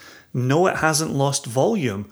It how is it a magic trick happening in Sweden? But uh, to add on as well, that virgin oak that we're talking about there, you and I, and I and I think it happened around the same time. You can speak up if I'm putting words in your mouth, but Glen Moray and Virgin Oak was the first time it really hit my radar that Virgin Oak could do some really magical things To, to single malt. to, with single malt, right? Right? Yeah, same- okay, that, that doesn't just have to be an American maturation uh, technique, right? That can work for single malt. Yeah, I mean, you bring up a really good point. Glen Moray is a distillery that had been championing Virgin Oak for years and years and years. You know, I have two bottles of the Mountain Oak. They're 16 year old Mountain Oak. Actually, looking at my bottle now, or one of my bottles now, this was distilled in 91. So 31 years ago, they put this spirit into New Charred Oak. So I think your point's a valid one. If if anybody's been doing it with any openness or regularity, it will have been Glen Moray. They're the first people that come to mind for me as well. Yeah, good. I'm glad we I'm glad we have kind of a similar intro to that. And I know it doesn't always work, but anytime we show up at Glen Moray, we're always asking for some virgin oak casks, and so far they haven't been forthcoming. But maybe one of these days. And in the meantime, I'm really excited to take our first foray into Swedish single malt with someone as renowned as Mackmyra and a, a spirit that absolutely delicious. Really I'm really excited to share it. We we said that back in the day with with bringing some of these new distilleries to people, Yeah. and uh, and I feel that way. I feel that way about everything on the list. So, Dailuaine, I feel like we're championing Dailuaine for heaven's sakes. And I think that we should champion Dailuaine. But let, let me let me do this because I I would argue that there's a good chance a lot of our listeners, especially if they're based in the U.S., will not have had a lot of experience with the with the Mackmyra distillery. Mackmyra came into the U.S. for a little bit. They had a one liter bottling of you know a non-age stated whiskey, but it never really went too far beyond that. So I want to share our tasting notes with people. Hmm. Mm-hmm. And so, uh, color on this bright copper, and on the nose we're getting sweet malted barley, which is both warm and inviting. And then I love this. It says, and these these are definitely your tasting notes. They say, note how it's enveloped by the warm manuka honey and aromas from a summer meadow, mm. while ripe honeydew melon and just a hint of sea salt live at the edges of the experience. And then the, the palate, wonderfully unctuous texture that delivers baking spice, toasted sesame seeds, and a pleasing earthiness with ground gray pepper and more manuka honey. Mm. In the time, sorry, in time, the experience gets a little nutty with raw cashews appearing toward the rear of the palate. And then finally, your finish, moderate to long, with baking spice, ground gray pepper, and lingering cashew notes. I love that that cashew note is really being carried from from the palate to the finish. It's not going too far away, and that you've got that sea salt on the nose. It just it sounds really nice and inviting. But also hearing that there's a sweetness there, but it's an an earthier sweetness, a heavier sweetness, yeah. and then hearing the wood notes come through uh, from that virgin oak, Yeah. right? Yep. Yeah, that's going to be a great one to share. Looking forward to getting ahead of that one. Yeah. And then finally, we have what will be our second Paul John bottling. Now, we've done a Paul John before. It was a four year old, it was for rest of the world. So, never came into the US. Our friends in the UK and Europe and Israel got to enjoy it. Um, but that one, the four year old, was an unpeated whiskey, and the five year old we're bringing into the U.S. is a peated offering, first fill bourbon, 56.7% alcohol, only 160 bottles. And uh, did you want me to read the tasting notes on that one? Yeah, go on. I I, I remember uh, a, a keynote to it, and so I'm hoping it made it into our, our final version. So, color. You ready for this? I love this color. And this is a color note that are, that I chose. I think fresh motor oil. I like that. Anyway, so fresh motor oil knows the peat leads the way with notes of backyard campfires, freshly cleaned swimming pools, and even clean clean hospital bandages. That's all you, Jason. you love your hospital bandages. I uh, do. But there's also a brightness with tropical fruit, vanilla custard, and semolina pudding. Now, the semolina pudding is your note. Can you describe what semolina pudding is real quickly? Oh gosh, that's one of those ones hard to put words to it. I remember when I was in primary school, we would actually have to walk um, along the road to go get our uh, school lunch, and sometimes they would have semolina pudding. Um, some of the kids really hated it, and I always really loved it and looked forward to it. But it's it's kind of like a sweet and heavy cereal note that can be so incredibly pleasing. I will also say I do feel the same way about rice pudding.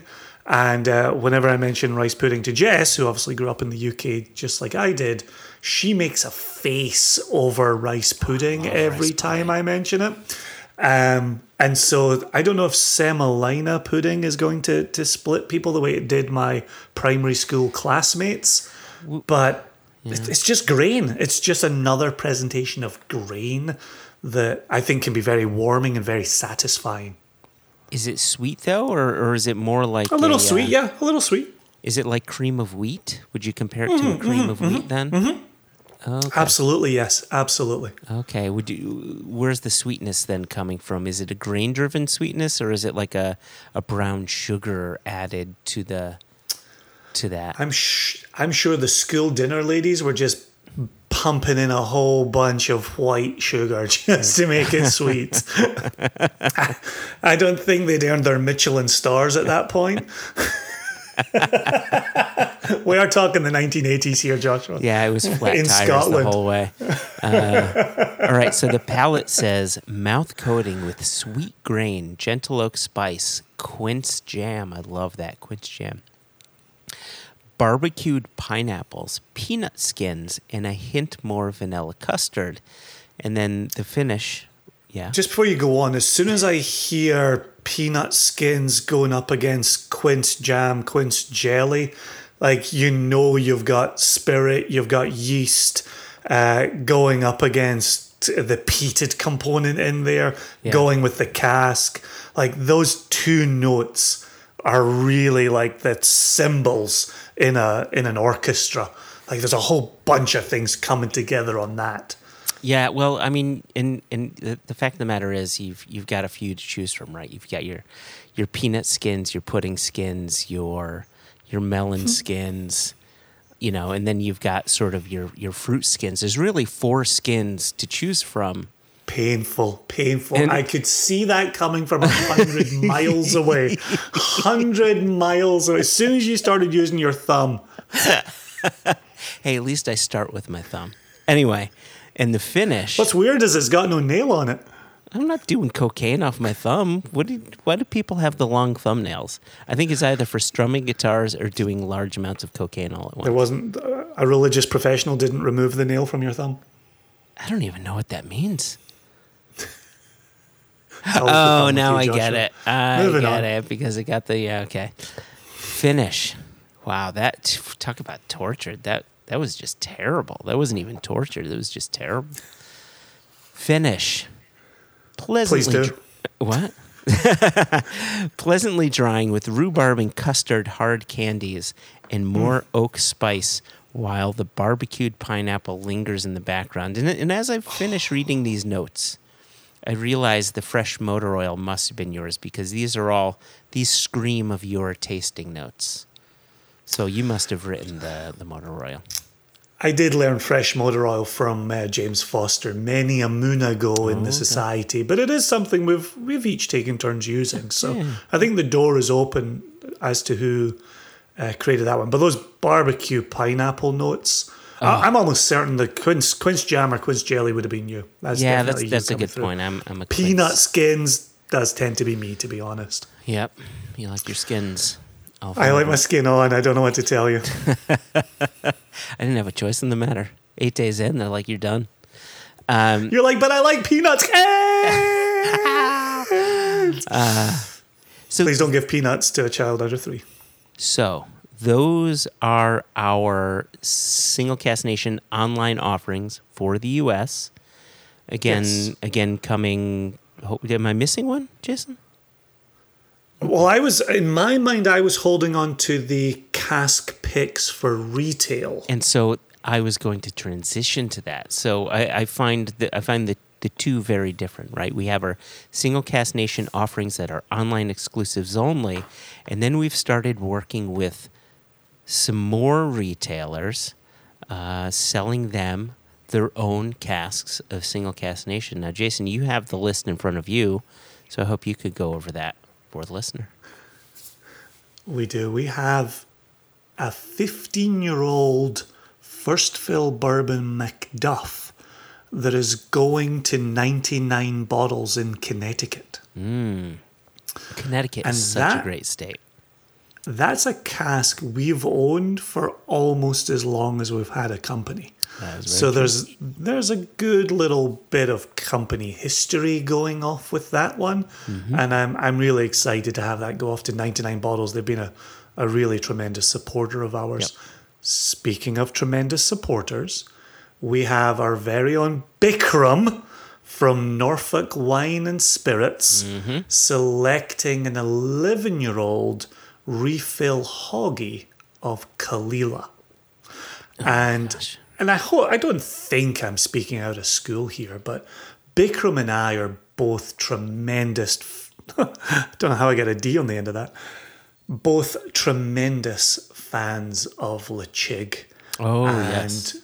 when we bottle Ledaig as Single Cask Nation, we make sure we've got plenty for Bikram.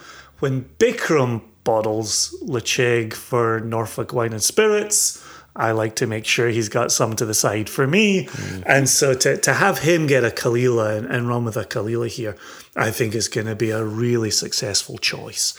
Uh, really, really happy with that one and that partnership, that collaboration. Uh, we then have four rums coming in, single cask rums that I'm not going to add too many details to right now.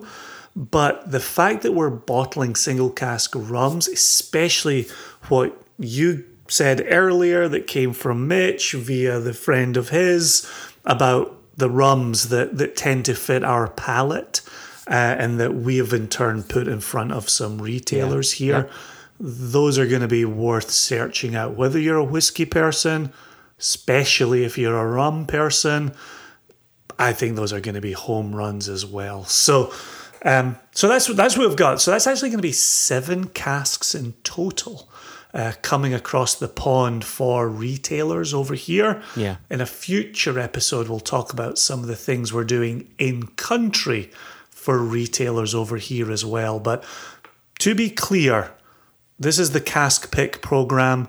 This is Elijah's baby. This is what Elijah works on diligently behind the scenes. And these retailers are here through Elijah. And so I'm excited to see this build. I know, and you know, mm-hmm. Joshua, we have retailers day in and day out asking when they get their cask. And I know Elijah's keeping a lot of plates in the air right now to, to please as many people as possible, which you and I know is not easy It, it's because everyone's easy. excited, Right, And everyone's passionate, right? And and I'll just add on to this. You know, we're we're not the only company that has a single cask program that is limited. Right there, there are distilleries. I don't want to mention an, a name, but I'll, it's a distillery that that I work with, and you know, we went from having a, a large single cask program down to being truncated to a handful of casks for the year, and it's Yeah, simply because yeah. Single bottling single casks is not the easiest proposition in the world. And and at all times we have to look out for our own standard offerings. And then we can see where we can fill in other holes and help some of our our partners out who've been supporting us. You know we always want to do that. It's just there are only so many casks and we want to get as many people into it as possible. Not just retailers, but clubs as well, right? There's there's certain 100%. whiskey clubs that we work with, and and uh, we don't have to go through the list here, but we we bottled some single cask for clubs that we're bringing in uh, on this shipment as well.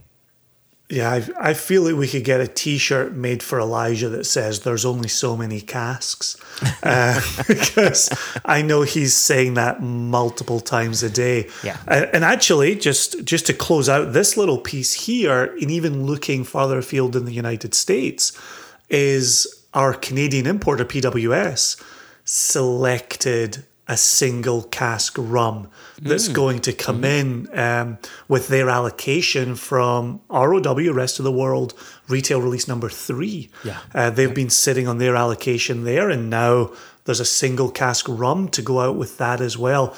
And that was on Jess and Elijah making that happen for Canada. And so the, we're thinking about all the markets at all the times. There's only so many casks. There's only so much bottling you can get done. There's only so many labels. We said that at the start of today's episode. There's only so many labels you can get pushed through. Whew. You, you ever wondered where the where the expression bottleneck comes from? Because we live it day in Yeah. and day out. Yeah, bottleneck pour. Um, bottleneck pour. I hear you. I hear you. But that's that's a lot of whiskey floating around. It's a lot of rum. It's a lot of world whiskey. It's it's a good amount of scotch coming in as well. Uh, and we're not done. There are still projects happening in the United States and in Scotland behind these as well. Yeah. Um, it, it just it keeps turning over, and I think that alludes to what you were saying earlier in the in the episode. Is there's not really a quiet period. There's not really a down period, but if there was to be a, a month that's quieter than the other 11, uh, this is currently it, but by no means is it silent. yeah. It's, Yep. it's why it's only an afternoon nap and it's not going to bed in the afternoon and waking up the following morning. So I know we want to close out here. We, we've talked news. We've we've brought in emails. There is a, a an Apple review that I want to bring in before we get out of here. But before we get to that, I want to play one last game of what's in my glass with you because I've poured Okay. something new. Okay, this is the truncated version. This is the Yeah, yeah, yeah, yeah. 20 questions. Uh, Give me give me an outline of it and then I can start asking 20 questions. Uh, so, all right. So what you're saying is give give you a few hints. Yeah, right? absolutely. Yes. Yeah, all right. Absolutely. So this is not a Single Cask Nation bottling. Okay. Neither is mine. This is this bottling did not come to the US. However, they do have distribution within the US. This was a UK exclusive. And it's a Scottish whiskey. Okay. Is it from Single Malts of Scotland? It's not an independently bottled whiskey. Oh gosh. I don't know any other kinds. Neither is mine. Now, I haven't told you this, but I told someone who works at the distillery this. Actually, I think I may have told you this before, but we, we both may have had a couple drinks in us. But this distillery, So no different from right this very second then. This distillery has made it into my top five distilleries of all time. I just am loving everything that they're doing, and I'm not ashamed to to scream loud and proud about it. So look at the color. You got that? Yeah, yeah. Is it bourbon maturation? A little bit of bourbon, a little bit of sherry. They don't have distribution in America, and this is a UK. That's not what I said. And guy they're who your top only five. listens to partially. Uh, yeah, I, I said- because I'm trying to think of of whiskeys. this this bottling was a UK only bottling. However, they do have distribution within the US. If if you are talking about a top five all time, and this isn't Kilchoman, I'm going to get in a car. Well, I probably shouldn't get in a car. I will get in a train right now, and I will come to Connecticut, and I will beat your head in. So it's not Kilchoman. I like where you're going, without this being Islay. So it's Okay. not Islay, but there is a youthfulness to this whiskey. And did you say it is Scotch? It's Scotch whiskey. And there is a peaty element to it. I'd call it medium peated. And they have American distribution, and it's an OB, but this is from the UK. This could be literally anything. Anything. You have been to the distillery yourself. I have never been there. Oh, that's good. I like that a lot. Okay. Wow. Daft Mill? Uh, it's not Daft Mill. Okay. Does Daft Mill have peated spirit? Oh, yeah. Yeah, yeah. Oh, okay. I have a bottle of Daft Mill that um, that Michael Nolan had gotten for me, but uh, I haven't opened it yet. I'm just trying to think of distilleries I've been to without you, and it's it's a very small number, and it's not so easy to think about. And every time I think, oh, that no, no, because we went back there together. Okay, yeah, I might have gone to it first by myself, but I've, we've always made a point to then revisit it. Where have you not been in Scotland that I've been? And that would enter into your top five distilleries. This is the part that's thrown me the most from this reveal, is that this is in your top five. I think once I tell you who it is, you'll understand why it's in my top five. Okay, this is the last thing that I'll say about it, Okay. or last sort of hint that I'll say uh-huh. about it.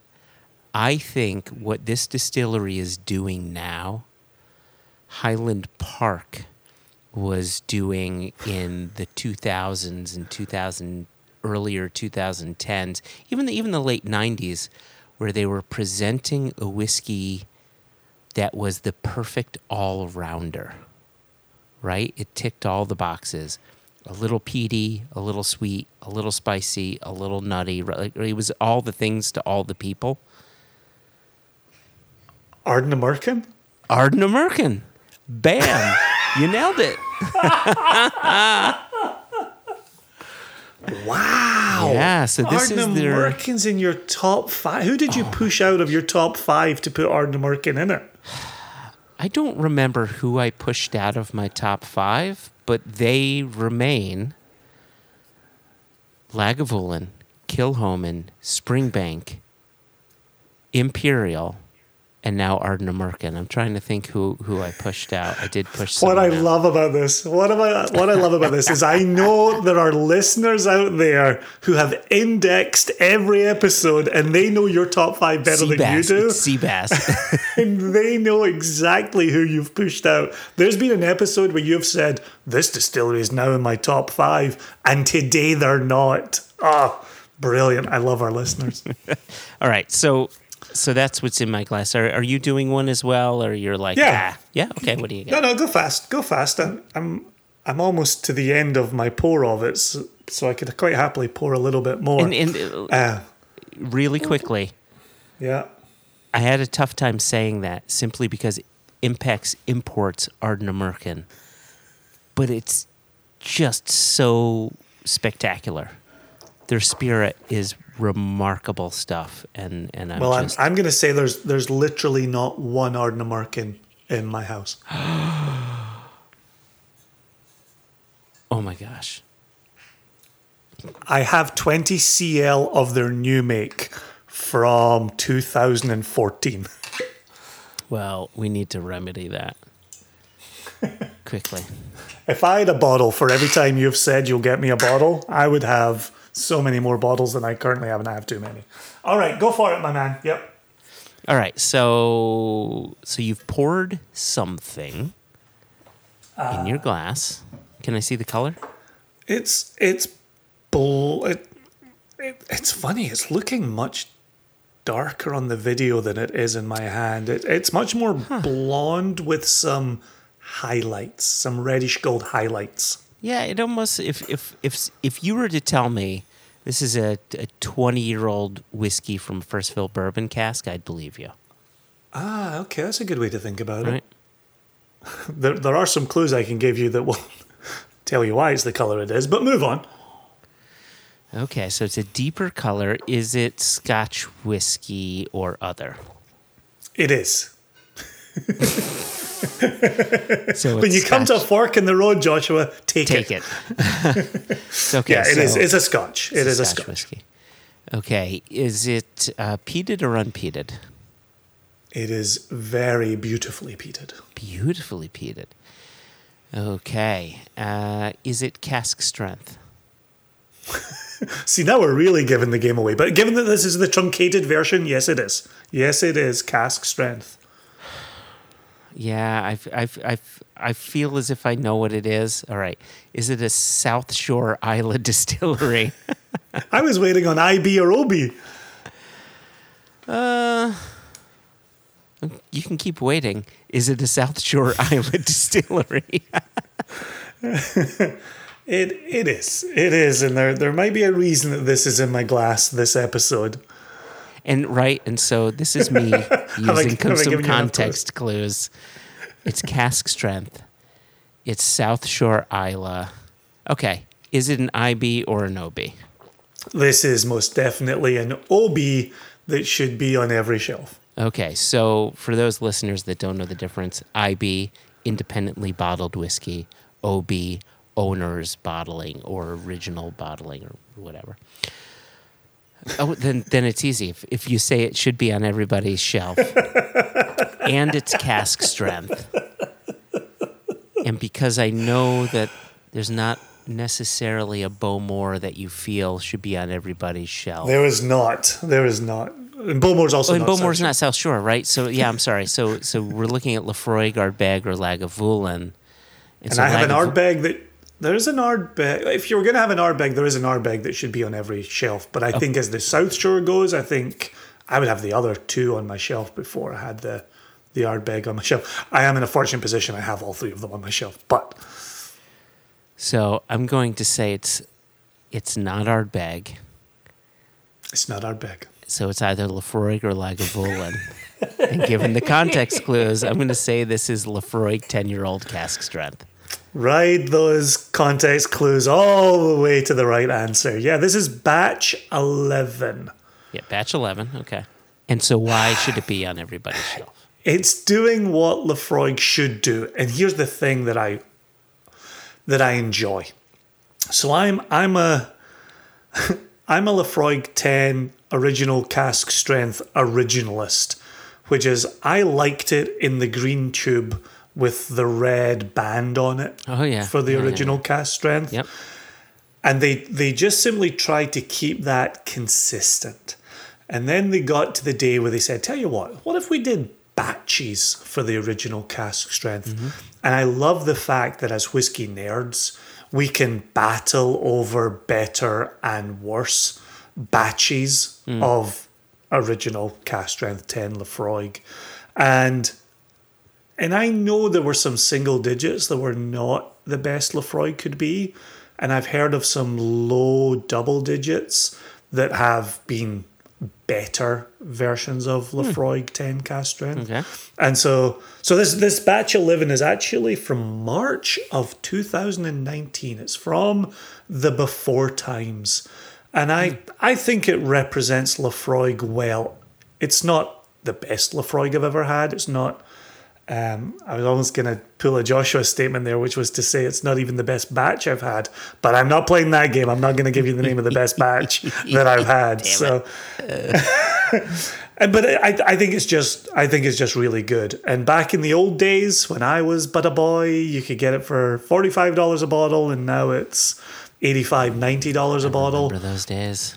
Right? I, I still 85.90, that's a good price. That- that's what I was going to say. I, I still think it delivers a good bang for the buck. Mm-hmm. There was also a time, and I'm not as confident in the statement anymore. I know there was a time when it was true that the Laphroaig 10 cask strength was a distillery only and US only exclusive. I rem- yeah, I, yes, I remember that. Someone at Laphroaig had told us that. It was Vicky. Vicky, was uh, managing the visitor centre there. there you go. Back- and again, back when she was managing the visitor centre there.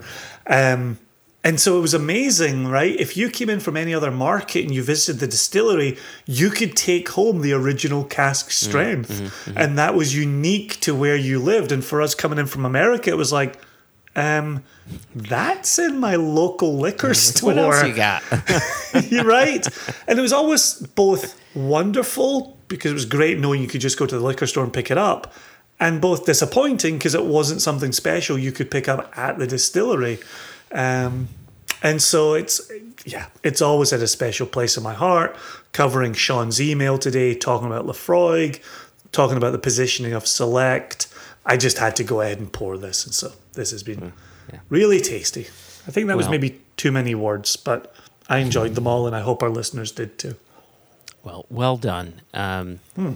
Yeah, especially Sean, and, and hopefully Sean's uh, sister's boyfriend will have will have heard you talk about it. I tell you, I can't wait for him to email us info at singlecasknation.com or questions at one nation under whiskey.com, no ease, and, um, and have him give his side of that Christmas morning. Well, I gosh, now I feel I feel I really feel as if we've been shitting on him too much. Maybe he deserves it, maybe he doesn't. He could be, uh, you know, there's there's good people on both sides, Jason. He, absolutely. Yeah, I think there's both sides to, to every story. Yeah. So I want to close out with this, and and you know, really quickly, Sean, thank you for emailing in. James, thank you as always for for emailing in. He also sent in a potential story for an extra extra. And so, if if anybody else wants to reach out to us, he can reach out to us the way James did, questions at one nation under whiskey.com, or he could reach out to us the way Sean did, info at singlecasknation.com. And then, if you're like Trevor W. or AKA Clutch 1975, who wrote a review on Apple Podcast, Jason, on your birthday, June 27th, Oh, thank you. Thank you very much. you can you can do that. You can write a review on Apple Podcasts, and so this one is simply entitled "One Nation Under Whiskey," and it's got five stars. Does exactly what it says on the tin. Yeah, exactly. And Trevor W says, I started following the, the podcast after doing a swap with a friend who had the wonderful Port Charlotte bottling, but found it too peaty. Oh, that's a good friend to have. No, I agree with you. You you shouldn't make yourself like it. I could quite happily take it off your hands. The podcast hits all the notes I'm looking for serious, yet not taking it too serious, and informative. The humor displayed on the podcast is similar, and I find myself sharing the link with friends. If you want an insider's perspective into the whiskey industry and to be entertained, listen to this podcast. There you go. That's really brilliant. Really, really brilliant. It's it it's interesting to to me because I know you do a better job than I do of Yeah, of thinking about people who you do a better job than I do. Period. It's a shame you're you're in charge of post production as well. So who knows where this statement finishes? But you know, you- you're forever saying, "Hey," and for those, IB means this, and OB means this, and ABV mm. means this, and and what Jason's NAS, giving you yeah. the shortcut version of here means this. Blah blah blah. To Sean's point about don't forget to drop a little tip along the way for the novice. I would say to our listeners the best way for us to remain true to that is drop us an email, ask us a question, give us a dedicated opportunity to say, okay, today we're going to revisit, right? Mm. Because f- for you and I, it's going into the past and the distant past to say, here's when we were first starting out. We, it's easy to forget what it was like first starting out. Good point. And so drop us a note, right? Just just send us an email. You've got two addresses you can use.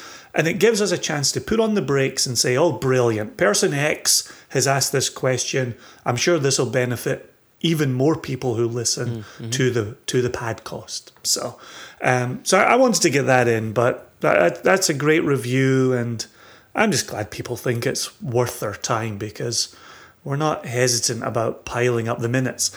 And I'm very honest about it, where I just love sitting here gabbing away to you, and today has been wonderfully indulgent. It's been much needed. Uh, if Much, I'm, I'm, very honest. I'm, I'm feeling a wee bit tipsy, which I think feels absolutely wonderful. All right, that's not so bad. I've hit, I've hit them a wee bit hard in uh, in talking to you with a few hat and pores under here. Before we get out of here, and I know that that last comment was getting us out of here, but getting us out of here. Elijah has revisited something that you posited in uh, a not too distant episode That is true. about the cocktail world. And I'm, I'm just going to, there's a text, I'm just going to read it just like you read that review, and it'll be done and dusted. And Elijah says, recommendation after some tests, which you have my attention. Yeah. Like you've you've done the work. You have my attention. yeah, he tested positive. It sounds, as I'm guessing. Like What? Did I say something? pre-COVID, that used to mean something very, very different, and now post-COVID, we're just like, oh, we throw around positive tests all the time now, yeah, and nobody worries about it.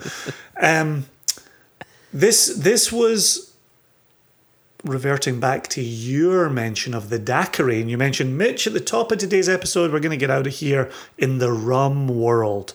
So if you're looking for uh, a little daiquiri recipe here, Elijah recommends one and three quarter ounces of our SCN Beenleigh rum, which packs a wee punch. So that's going to be a cocktail that gets you where so. you're going. At the end. 65.1%, I think. It's up there. 65.1 certainly matches the light whiskey that I was Yeah, drinking earlier. So are we in the same wheelhouse?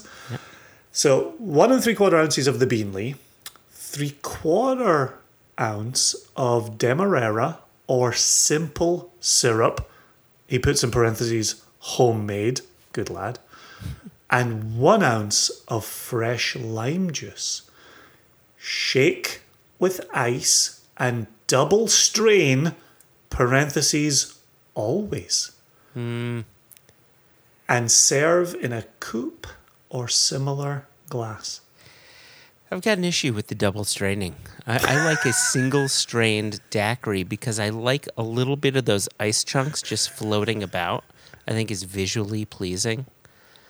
Uh, but it's interesting his ratios there. So usually, my ratio for a daiquiri is two ounces of a rum. Insert rum here. I usually do Black Tot, but um, I haven't done our our uh, our Beenleigh, so I've got to give that a go. So it's two ounces of a rum, an ounce of lime, and then three quarters ounce simple syrup. And so he's doing one and three quarter ounce rum with an ounce lime. Is that mm-hmm. what he's saying? So he, he likes his a little limier. But then again, I normally do the Black Tot that's at 46 something. Exactly. And the Beenleigh is at 65 1. So I guess that ratio makes Exactly. sense. There you go. I certainly thought so. Yeah. So there you go. If if you're sitting at home, you have the Beenleigh, you have an uncut lime, and you know how to boil equal parts water and sugar, you too could be having a daiquiri this evening. There you go. Oh, Maybe I this like- afternoon. Yeah. Do it this afternoon. Right? Given what we said early in the episode, maybe this morning. Give a little you time. Right? Maybe your You're- partner wants a daiquiri. Pour him You're or her among daiquiri. friends. Yeah. Yeah, you're among friends. Yeah. Breakfast daiquiris. Get it in you. What doesn't scream July like breakfast daiquiris? Get it in you. All right, listeners, thank you again. Uh, Jason, as always, thank you. Thank you to you. Pleasure, Joshua. This was a blast. Absolute blast. This is the stuff that dreams are made of. Indeed. So, and, and we've said it before, we'll say it again. Always to the listeners, of course, to Sean, of course, to James Foster. Um, we will be returning with some guests, but we wanted to just take a break and have a little, a little us time. So A hopefully little that was us as, time. Oh, it was as good for you as it was for us.